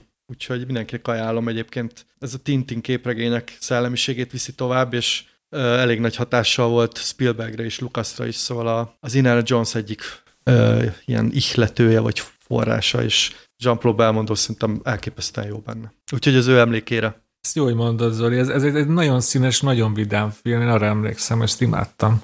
Igen, igen, igen. És meglepően jól öreg, öregedett. Ez egy 64-es film. Nekem még egy dolog maradt meg, hogy akinek fontos az építészet, hogy ez ugye Brazília fővárosában játszódik egy epizódja, és akkor, akkor volt kb. frissen felhúzva, akkor mentek oda forgatni. Tehát tök izgalmas nézni egy, egy, egy frissen felhúzott várost, ahogy ott mozognak benne belmondóik. Nekem még ez van meg, azon kívül, hogy igen, igen, ez, ez, egy, ez egy ilyen proto Indiana Jones, ez a másik, amit én imádtam benne. Igen, ez nagyon fura, mert ugye tényleg akkor épült ez a Brazília város, és uh, ugye ez egy nagyon modern város, és ilyen full üres, meg, meg még építkezések vannak. És akkor ott, ott rohangál a porba, meg a elég bizarr. Jó, engem fölcsigáztál, úgyhogy lehet, hogy megnézem majd. Jó, akkor most indítványozok egy szavazást, hogy visszavegyük az Zolit, vagy sem. Én ugye biztos voltam benne, hogy nemet fogok mondani, most hát úgy látszik látszű vagyok, mint Enyedi Ildikó, én, én igennel szavazok, jöjjön vissza az Zoli. Janka? Jöhet. Jöhet. Én is azt mondom, igen, mert azért néha jól jöhet, hogyha van egy torontói emberük, aki egy hét előbb lát egy premiért, mint mi, tehát praktikus okokból mindenképpen. Képzeljétek, már láttam a Venom 2-t. Ó, oh, igen, azt láttam a Letterboxon, és sajnos lehúztad, de mindegy, erről majd beszélünk, amikor mi is meg tudjuk nézni. Azért Zoli, köszönöm, mert azért mondhattál volna. Hát um, igazából ti köszönjétek nekem. Ez már részletkérdés. Igen. És a, azoknak a hallgatóknak, akik hiányolják a Cohen sorozatunk folytatását, annyit tudok mondani, hogy a következő Filmvilág Podcastben természetesen folytatjuk a sorozatot a Halál kereszt útjánnal, és addig is ajánlom a Filmvilág Podcastnak a Facebook fórumát, mert hogy ilyen is van, és azt mindig elfelejtem promózni, de hogy oda is lehet nyugodtan csatlakozni. És Tehát talán az még fontos információ, hogy ezt a Facebookon találjátok meg már, amikor ugye működik a Facebook. Igen. Ja. Úgyhogy köszönjük szépen a figyelmet, sziasztok! Sziasztok! Sziasztok! sziasztok. És jön még, jön még a pontos spoileres kiegészítő, hogy ne kapcsoljátok ki addig. Nos, Mr. Bond, van dolog bőven. Kész újra munkába állni? Boldogan, M. Boldogan.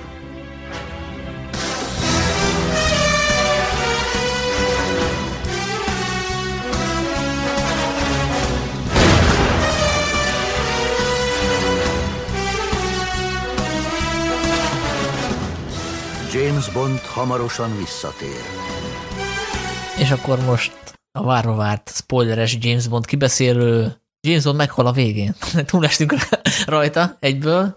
Uh, engem nem lepett meg annyira, nem tudti, hogy vagytok vele, de ezt is sejteni lehetett. Már amikor így néztem a filmet, akkor egyértelmű volt, hogy abba az irányba megy, de hát mondjuk előtte is azért valószínűsítető volt, meg azt se tett volt, hogy előtte olvastam egy újságíró véleményét, a, egy ilyen üzenetet, aki látta a sajtótítésen a filmet, hogy hát, hogy ne nézzünk meg addig semmit. Mert hogy Twittert, meg Facebookot ezt kapcsoljuk ki, mert nagy meglepetés lesz, és hát milyen nagy meglepetés lehet egy James Bond film végén, ami a tényleg utolsó filmje, egy olyan film kapcsán, aminek benne van a címében az, hogy meghalni. Hát nem lepődtem meg annyira rajta, viszont szerintem ízlésesen csinálták. Hát, nem tudom, hívjatok naívnak, egynapos csirkének, de, de, de én, nekem ez így, még így is kellemes meglepetés volt, hogy meghalt a végén. Én tudtam, hogy meg fog halni a végén, mert valaki elmondta. Ettől függetlenül, viszont ami meglepődtem, az a gyerek az a gyerek dolog volt, és szerintem az egyik ilyen legaranyosabb poén az az volt, amikor itt már mentettek ki őket ebből az épületből, és akkor mondta a, a Núminak, hogy ő itt a családom? Család? És az, egy, az vicces volt. Az egy ilyen, a kicsit ilyen cuki is volt, meg, meg vicces is. Szóval én a hát. gyereken meglepődtem, meg az kicsit a megható is volt, Meg nem? megható is volt, Na, igen. Igen, olyan kicsit ilyen hogy- szent- szentimentálisabb irányba vitt el, de valahogy én nem éreztem idegennek sem, szóval nem, nem volt olyan beleerőltetett dolog ez a hirtelen lett egy családja, meg um, Ez, ez nagyon jó, mert én nagyon örültem, hogy elvitték ebbe a már-már a, a melodráma határáig a James Bondot, mert konkrétan, zavart. már, konkrétan már ilyen, ilyen kis túlzással ilyen, ilyen, ilyen, ilyen brit kitchen sink veszekedések voltak ott a jó, a luxus norvég faházban, de akkor is mégiscsak csádi veszekedést hallhattunk, ami egy, ez egy James Bond filmtől teljesen új.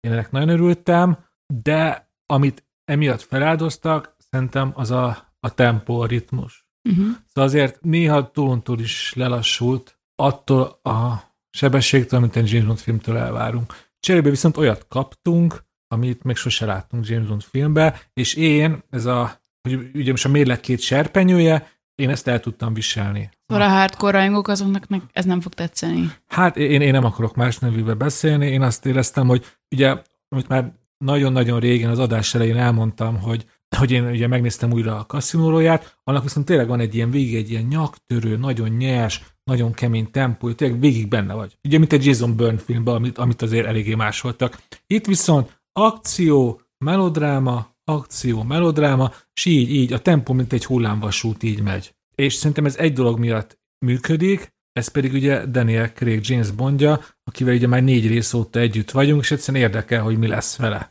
Szerintem emiatt működik az egész, mert tényleg én szurkoltam neki, hogy ebből az egész kémesdéből akkor most már tényleg ki tudjon lépni. Amikor láttam, hogy abba az irányba megy a dolog, hogy neki akkor családja lesz, akkor szurkoltam neki, hogy jó, akkor legyen családja, és akkor tényleg egy ilyen kopaszodó, potrohos férfi legyen 60 évesen unokákkal. Mert ugye most ebbe az irányba ment ideig, aztán mégiscsak feláldozta magát, de nekem Még tetszett. azt, azt, azt nem teljesen értem, hogy miért kellett ezt így elhúzni egy fél órával, hogy tudjuk, hogy igen, ez az ő gyereke, vagy miért kellett az a kör, hogy ez nem, ez nem a te gyereked, ez nem a te gyereked. Annyira egyértelmű volt, hogy ez az ő gyereke, és akkor ez fél órával később így ledobta a bombát a Rami Malek, hogy igen, ez a te gyereked. Hát azért, mert a Madeline Swan azért dühös volt rá. Szerintem ez csak egy ilyen kis olyan, tudod, odaszúrás volt.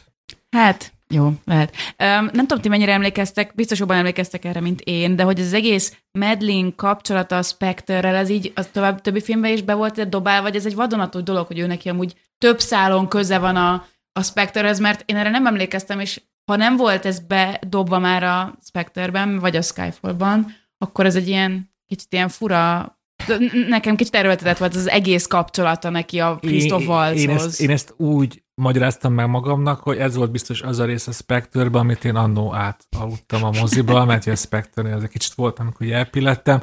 Sanyi, te erre emlékszel, hogy Madeline Swan és Spectre? Hát persze, ez ki volt fejtve bővebben. A Spectre-ben. Ja, ja, jó. Igen, oké, tehát ugye a férje, van férje kapcsán kapcsolódott ez a bűnszervezethez. Hát ezek, ezek nem a férje, bocsánat. Apja, Az apja, igen, az apja kapcsán.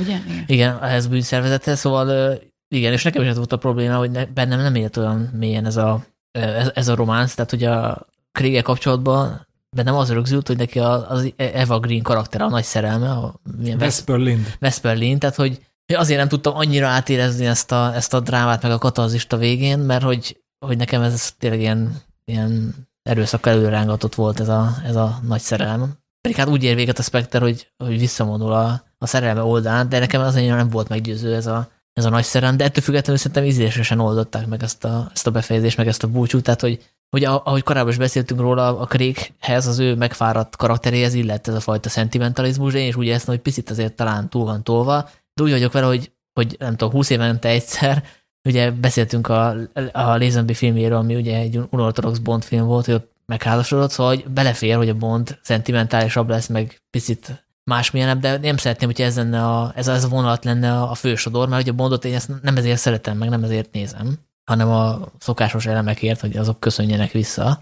Hát de igen, És én nyilván, változni, bocsánat, nyilván változnia kell, meg nem lehet ugyanaz, mint, mint a Sean Connery volt, nem tudom, 50 éve, mert az abszurd lenne, meg hát tényleg változnak az idők, Bondnak is változnia kell, de annyira tényleg ne változzon, hogy ne lehessen ráismerni. És, és ez sokszor az volt az érzésem, hogy már nem egy Bond filmet nézek. De mondom, hogy egyszeri alkalommal ez így tök jó volt. Pláne azért, mert té- tényleg tök jó volt ez a, ez a megoldása, hogy, hogy elbúcsúszott. Gyakorlatilag még az utolsó snit is, is tökéletes volt, amikor mondja a gyerekének, hogy, hogy volt egy apád, a neve Bond volt James Bond, az is hibátlan, nem? Hát hogy, lesznek az ember, hogy lesz az emberből legenda, Igen, ugye, igen, arra igen, az igen. utolsó snit. Ami, amit mondtam, hogy a Daniel Craig James Bondja megdolgozott ezért a érzelmes búcsúért. Mert hogyha e- ez a hangvétel lett volna például a Royale-ba, az egy teljes tévút lett volna. Itt szépen így, ha nem is, ha azért szépen nincs megrajzolva az ívmat, azért voltak ugye mély pontok a, a Quantum of Solace, meg ugye az által már sokszor bántott Spectre, de azért meg lehet rajzolni a Casino Royale, Skyfall,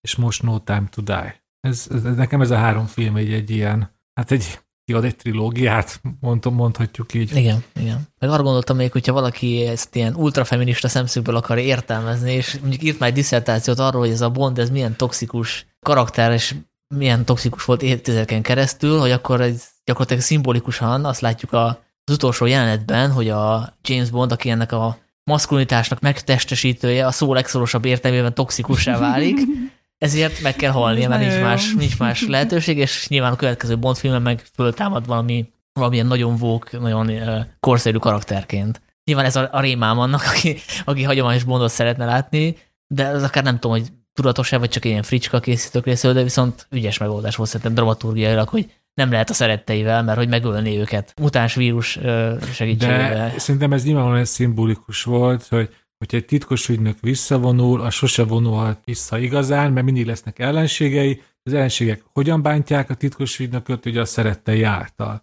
Én ezt idáig jutottam a gondolkodásban, te még tovább, ezért a téd az még frappánsabb. De nem az orosz tudós egy lighty rasszizmust is beledobott itt, mielőtt megölte őt a csaj végén, hogy jön a fajodat rögtön kiírthatnám, és akkor it's time to say goodbye, és ott azonnal kinyírta az orosz, addig ott vitte magával, teljesen feleslegesen. Igen, az is egy ilyen kis Igen, voltak ilyen tök Matter pillanat volt. Voltak ilyen tök olyan váratlan megoldások, például amikor Armi Malek elviszi a kislányt, és akkor a kislány elkezd toporzikolni, akkor elengedi, mert igazából belegondolsz, tök logikus, hogy nincs már rá szüksége, hogy túszként tartja fogva, hogy elengedi. És ugye ugyanilyen volt, amikor a, próbáltak mondani a Bondnak, hogy hogyan kell állítani azt a, azt a pajzsot, vagy nem tudom mit, és így, a Q elkezdte volna magyarázni, és a Bondnak megoldotta. És, és így nem volt megmagyarázva, hogy ezt honnan tudja, és szerintem a, a Phoebe Waller-Bridge-nek ez volt az input, ez lett az inputja, mert a Killer Eve-be, Killing Eve-be is vannak ilyen, ilyen teljesen what the fuck megoldások. Igen, igen, igen. Ami még tök érdekes volt ebben a Neven Bondban, ebben a doksiban, hogy ott felidézték azt a pillanatot, amikor a Javier Bardem volt a gonosz, hogy ott volt egy ilyen monológia arról, hogy, hogy így kicsit ilyen határfeszegetés melegséggel kapcsolatban, és akkor így megpiszkálja a Bondot, és akkor mit tudom, én, Hát kvázi, egy- kvázi arról szól a kérdés, hogy maga volt-e már férfival, és Az azt mondja a Bond, hogy mi, miből gondolja, volt. hogy még nem voltam. És erre azt mondják a producerek ott a háttérben, hogy ez egy nagyon kockázatos mondat volt, és hogy óriásit léptek ezzel egy másik irányba a bonddal, de amikor így megtapsolta a közönség, akkor azt mondták, hogy ez az, ezt akartuk elérni. Hogy a Bondnak is lett egy ilyen kis, pici kis homoerotikusabb pontja. Én ez, ez, ez, szerintem ez tök izgi, hogy ezt belerakták, kár, hogy nincs abban kifejtve. Mondjuk az nem mindegy, hogy hol tapsolják meg a dísz bemutatón, vagy Igen. nem tudom, vagy a, vagy a Newcastle alsó egy a- külvárosi moziban. A, a, az nagyon súlyos rajongók azok azt mondják, hogy jó, ez a mondat, ez meg se történt. És Egyébként erről érdekes módon nincs diskurzus, mert volt szó arról, hogy akkor lehet, hogy fekete bond lesz, női bond, de arra nem volt szó, hogy meleg bond. Tehát ezt még, még lehet azért fokozni. Akkor te egy, egy fekete, meleg női bond legyen a 26. nem, még lehet még részben. transz. Ja, transz, szerintem az kevésbé, kevésbé felforgató, hogyha egy fekete leszbikus bond van, tehát, tehát akkor legyen meleg, mármint egy férfi. Szerintem minden lehet. Tehát ez, ez, ez izgi. És mondom, nekem tetszik ez a csaj. Ez egy jó vonal, hogy ott behozták 007-esnek. Ez egy jó dolog. Nem fogja ő tovább vinni a Nem, szériát. persze, Ez nyilvánvaló. Egyébként a Broccolinak már volt ilyen ötlete, hogy csinál egy, egy spin-offot, nem is tudom melyik karakter kapcsán. Hol, hol, Holberry lehetett? Ja, hogy egy Bond line-t tovább vinni. Igen, és, és a stúdió azt mondta, hogy nem, mert hogy a, a büdzsé az ilyen 110 millió lett volna, és azért túl nagy kockázat. Aha. És mit gondoltak a, mondjuk akkor a Craig érának a gonoszairól, hogy ki volt a legjobb? Ugye volt egy Mads Mikkelsen, volt egy Javier Bardem, egy Waltz, és most Rami Malek. Ez, ez tök jó, mert én, én már percek óta erre felem a nyelvem, hogy azért elmondjam, hogy mi volt szerintem a leggyengébb pontja a No Time to Die-nak, és ez a, ez a gonosz, a Rami Malek karaktere. És nyilvánvalóan ezzel most nem Rami Maleknek a színészi képességét akarom elásni a föld alá, hanem ahogy az a karakter meg volt írva, pontosabban nem volt megírva. Ugye, ugye én azt éreztem, amit már itt korábban beszéltünk, hogy a film ugye az volt itt a, a, fő irányvonal, hogy minden szálat elvágjunk, ami addig felmerült a Daniel Craig írában, és adjunk neki egy érzelmes véget a családdal, meg az önfeláldozással. Amire nem maradt energia szerintem, az a főgonosz. az tényleg csak úgy oda van dobva. És kérdésedre válaszolva, azt nem tudom neked így azt állítani, hogy ez a, a Craig a leggyengébb főgonosza, mert az az igazság, hogy a Quantum of Solace-ban már semmire nem emlékszem, hogy ott milyen volt a főgonosz, de hogy rosszabb a Mads Mikkelsennél, a Javier Bardemnél és a Christoph Waltznál, azt teljes bizonyossággal tudom mondani. Egyetértek. Szerintem ez egész, ez nagyon erőltetett volt ez a rész, hogy akkor a Medlin irányából hozunk be egy fő, fő gonosz. Szóval, hogyha az a szállott nincs, akkor ő semmilyen szinten nem kapcsolódik ebbe az egészbe. Mert ő nem volt Spectre tag. Hát meg, hát meg ahogy, ahogy elintézte a Spectre-t, az így utólag így lenullázta azt a szervezetet, amitől nekünk így kellett volna Így van, rettegni, így van. és most kiderült, hogy őket tényleg egy ilyen másod vonalbeli főgonoszt is simán el tudja intézni egy kubai bistróban. Jó, de valami biológiai fegyver. Hát jó, de akkor Igen. is. Szóval...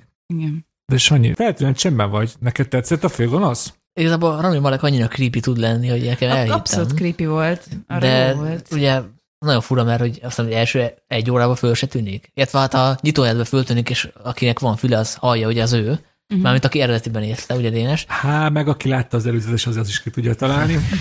Szóval ott föltűnik, aztán egy, órára így el, elfelejtjük, és amikor visszajön, akkor meg nagyon sok idő kell, hogy kiderüljön, hogy mi a motivációja. És igazából a végére se derül ki neki, hogy ez neki miért jó, amit csinál. Egyáltalán Ez a lényeg, hogy nem derül ki, hogy Egyáltalán nem derül ki. ő, hogy el akarja pusztítani a világot, mert igazából csak van valami bosszú a hátterében, de az nem elég. Ő csak el akarja pusztítani a világot, pont. Ami nekem még tetszett, lehet, hogy ez csak nekem volt egy ilyen izgiség, de hogy úgy hívják a kislányt, hogy Matilda, és olyan is a haja, mint a Leona profiból a Matildának, és hogy szerintem a, a Leona profi az mindegyik egyik legjobb akció slash családi drámája, és tetszett nekem ez a vonal. Lehet, hogy nem volt direkt, de én beleláttam, hogy így nevezték el ezt a kislányt. Lehet. Tök jó, nem is gondoltam. Azt mondom, hogy gyerekszínész, ez tök jó volt. Nagyon, Nagyon, jó. ez egy életre szerintem traumatizálták ezzel. Egy pillanatra se sírta el magát, és szuper csönde volt, amikor ilyen gép fegyverek is el a füle mellett. Ez nagyon durva volt. No, akkor utolsó kérdés. Ha már összegzünk, akkor szerintetek is a Skyfall a legjobb Craig film a Bond sorozatban, nem? Nem? Inkább beszéljen. Hát most mi a másik lehetőség a Casino Ja. Royale? Ez az, hogy Mondjuk az viccesen azt mondanád, hogy a, a, a kvantum csendje. miután ugye elmondtam, mert nem is emlékszem rá, ugye benne most tök friss a Casino Royale, mert most ugye megnéztem kb. egy hete, és az egy, az tényleg egy fantasztikus Bond film. Olyan, olyan nyers energia pulzál benne végig, hogy itt hogy alig van megállás, tü tü tü tü tü és maga a Bond is, hogy egy ilyen vadállat, akit nem lehet így, így megzabolázni. És ugye ott van Eva Green is, aki tényleg egy fantasztikus Bond, ő, bocsánat, egy, egy fantasztikus ugye, Spoiler. Bond. Bond girl, ugye. Szerintem, én most azért mondom a kaszinóját, mert azért bennem élénkebben, ha most újra nézném a Skyfall, Skyfall-t, akkor biztos, hogy Tejföl, Skyfall. Szóval újra nézném a Skyfall-t, akkor meg biztos, hogy azt mondanám, mert ugye Skóciában van vége. Amire Skóciában van vége, az csak jó lehet. Pláne, hogyha Roger Deakins fényképezi ezt a Skóciát. Hát igen, igen, Igen. igen. Janka, De nem, én azért mondanám a Skyfall-t, mert én annál éreztem először ezt a, lehet ez Sam Mendes, mondom már, mond, bedobtam már az előbb a nevét, de hogy ő hozott bele, van, én is ha arra gondolok, hogy Skyfall, akkor azt a skót tanyát látom magam előtt, és nem ilyen ö, csilivili nagyvárost, vagy ilyen romokra épült hegyoldalba, hanem hogy oda le van rakva egy ilyen tanya, és hogy ez jut eszembe róla, és ez nagyon tetszik, hogy ez jut róla eszembe. Hogy Ja. egy ilyen, hogy visszamennek a Bondnak a múltjába, és vájkálás van, és lelki trauma, és nem csak ez az ilyen átütő szexizmus, ami a James Bond maga. Sajnálom, de de most ezt, Lesz mit ezt, le, ezt le lehet tagadni? Nem. Minden Nem, nem, nem, nőt megdug, akivel találkozik. Aki ez mi a jó vagy rossz. hát neki ez a keresztje, hogy mindenki őt akarja. Oké, okay, oké, okay, ezért szeretjük, ettől meg kimondhatjuk, hogy az nem, és mindig a habokból jönnek ki ezek a nők, Hát azért van szuper különbség. szexisek, és, Hát és, a és vagy, vagy, vagy gecik és meghalnak, vagy beleszeret. Tehát az így más szerepük Ne oda azért nem mossuk össze a Sean Connery korszakot. Jó, jó, a, jó, a mostani, persze, illetve persze. Szerintem a Pierce Brosnanben az is volt jó, hogy ott már azért reflektáltak erre. Tehát ugye a Pierce Brosnan hozta a kötelező Bond sármokat, de ő közben megkapta a Moneypenny-től meg a, az M-től, hogy, hogy maga egy őskövület. Tehát ott ki, ki volt mondva, Meg hogy ő már egy, igen, tehát hogy ő már egy korszerűtlen figura, tehát erre reflektáltak. Sőt, ugye a világ nem elégben, ugye, ugye ki az egyik Bond girl, ugye Sophie Marceau, aki kiderül, hogy az ujjánál fogva vezeti, mert ugye ott ő valójában főgonosz, a Sophie Marceau, hogyha Igen, jól igen. emlékszem. Jó, kommenteljétek be, mi volt a kedvenc Craig főgonoszotok, meg Craig filmetek, De még ne kapcsoljátok ki a podcastet, mert hogy a Zoli megígérte, hogy ő megnézi a Bond filmet, a lap zárta, vagyis a podcast zárta után, és küld majd egy rövid hanganyagot, amiben reflektál arra, amiket mi most elmondtunk. Én meg azt meg mindenképpen akartam mondani, hogy köszönjük a James Bond filmnek, hogy visszahozta az embereket a moziba, mert pont ma néztem, hogy ő 104, nem 102 ezer ember ment el James Bond filmet nézni a magyar mozikba. Négy Ez- nap alatt, vagy három nap alatt. Ugye négy nap alatt, ugye Négy, igen, persze. csütörtöktől vasárnapig, és ugye ez rekord a májusi újranyitás óta. Szóval Sőt, ez több, mint a, amire a legutóbbi Bond. Pontosan. Nem mentek, amikor, ugye még nem volt pandémia, sőt, a legelső Craig filmre azt hiszem 40 ezeren mentek el az első így van, így van. Ez a Skyfall és a Spectre számait is üti, és ez szeretjük James Bondot, nem szeretjük, de ez egy tök jó dolog, hogy azért még vannak filmek, amik vissza tudják csábítani nagy számba a magyarokat. És ennek én tökre örülök. Sziasztok! Ez most egy nagyon unortodox bejelentkezés, de hát mindent a podcastért, ilyen a profizmus. Most jöttem ki a No Time to Die vetítéséről, ugye itt Észak-Amerikában egy héttel később van a premier, de a podcast kedvéért én eljöttem egy szerda esti ilyen első vetítésre, egy IMAX-es vetítésre, ami egyébként teltházas volt, és a közönség elképesztő módon élt a filmmel, hát valószínűleg a hozzám hasonló hardcore rajongók jöttek el a filmre, úgyhogy lehet, hogy halljátok körülöttem a, a város, de ez tényleg egy nagyon-nagyon friss élménybeszámoló, de persze próbálok reagálni azokra a dolgokra is, amiket Sanyi Dénes és Janka ti, ti mondtatok ö, előttem. Nagyon izgalmas volt szerintem ez a James Bond film, több szempontból is. Én maximálisan elégedett voltam vele, nagyon-nagyon szerettem. Nem éreztem hosszúnak, de ugye beszéltetek erről, hogy ez a 160 perc, ez most hosszú vagy nem hosszú.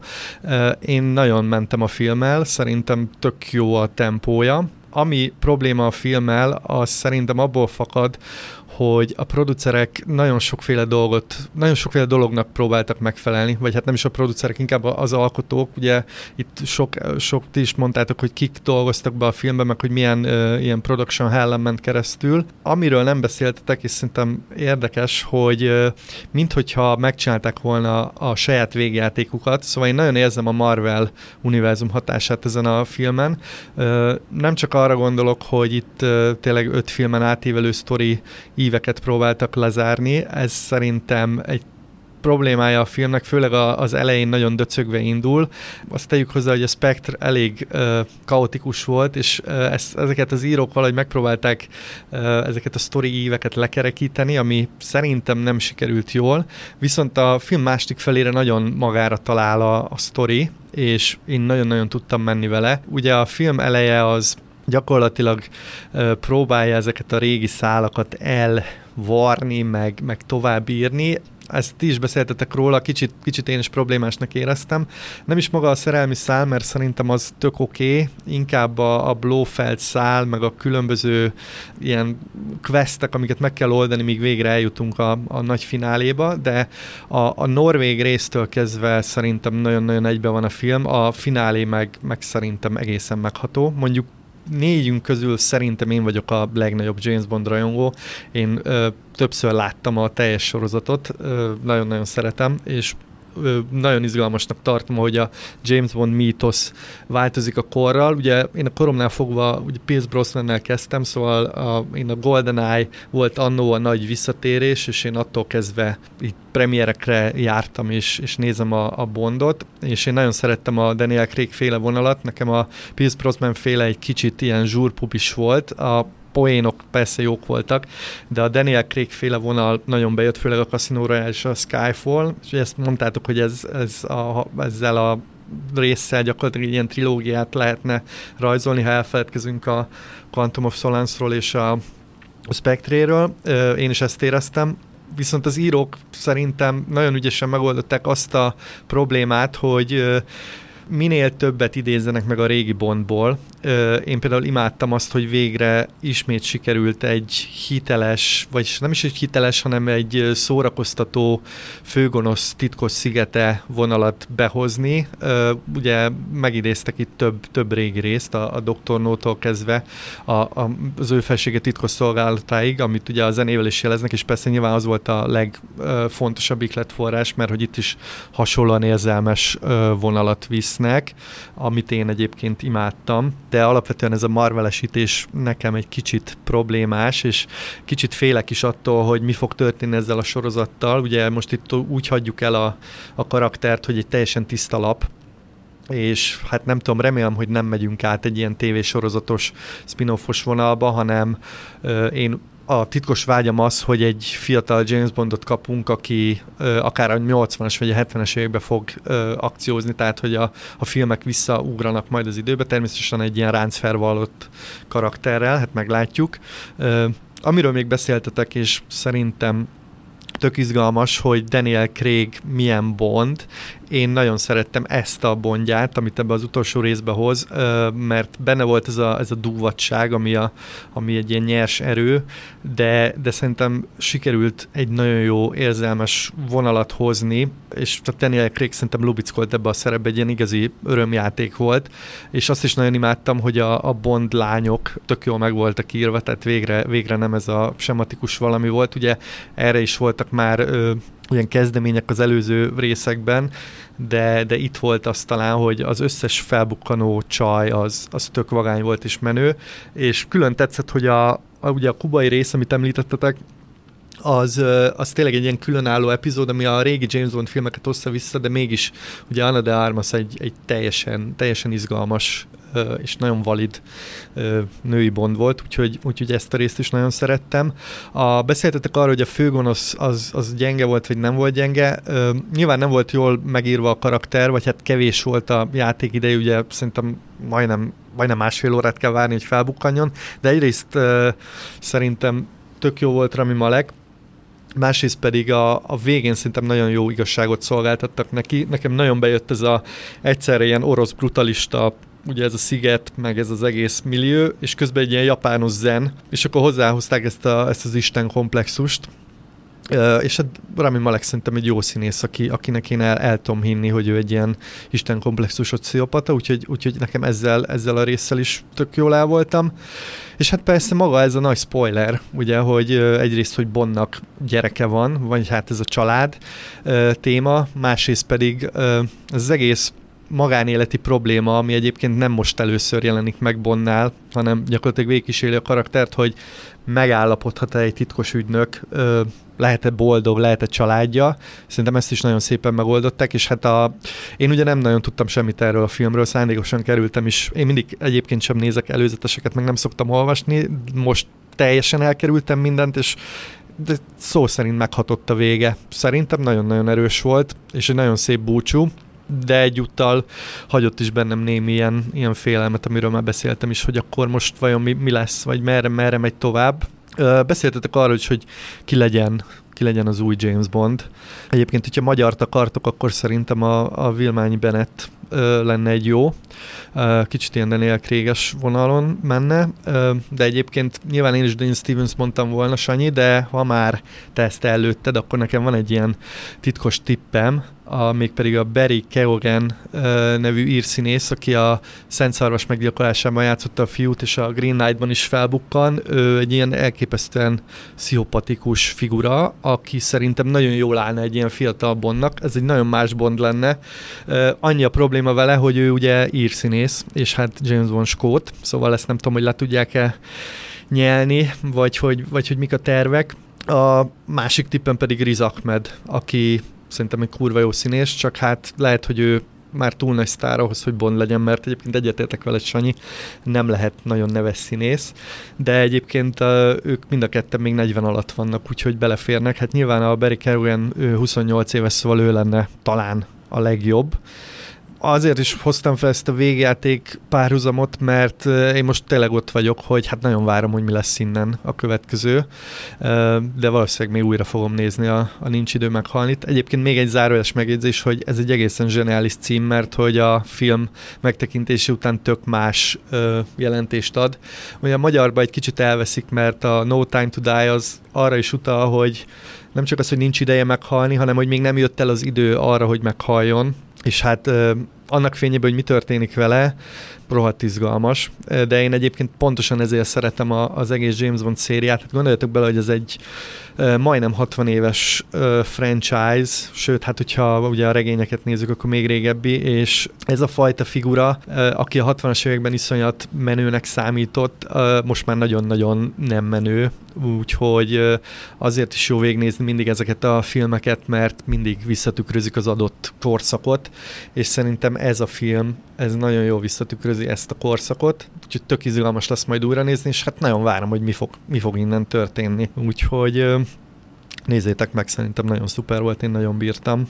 Még talán annyit, hogy a Skyfall és a Casino Royale nyilván a két legjobb film talán ebben a sorrendben, de én ezt szorosan odaraknám harmadiknak. Tényleg segített volna rajta talán egy kis vágás, vagy ha az elején nem ragaszkodnak annyira az előzményekhez, de mondom, a az utolsó másfél óra fantasztikus volt, és egyébként nekem nagyon nagy élmény volt itt a közönséggel nézni, mert hogy ezek a poénok, amiket említettetek, ezeken nagyon hangosan rögtek, meg például meglepődtem azon, hogy a megjelenő kopasz macskán mennyien felsziszentek, és hát tényleg a végén mindenki meghatódott, legalábbis úgy éreztem magam körül, úgyhogy soha rosszabb, soha rosszabb filmet, és tényleg nagyon várom, hogy mi lesz.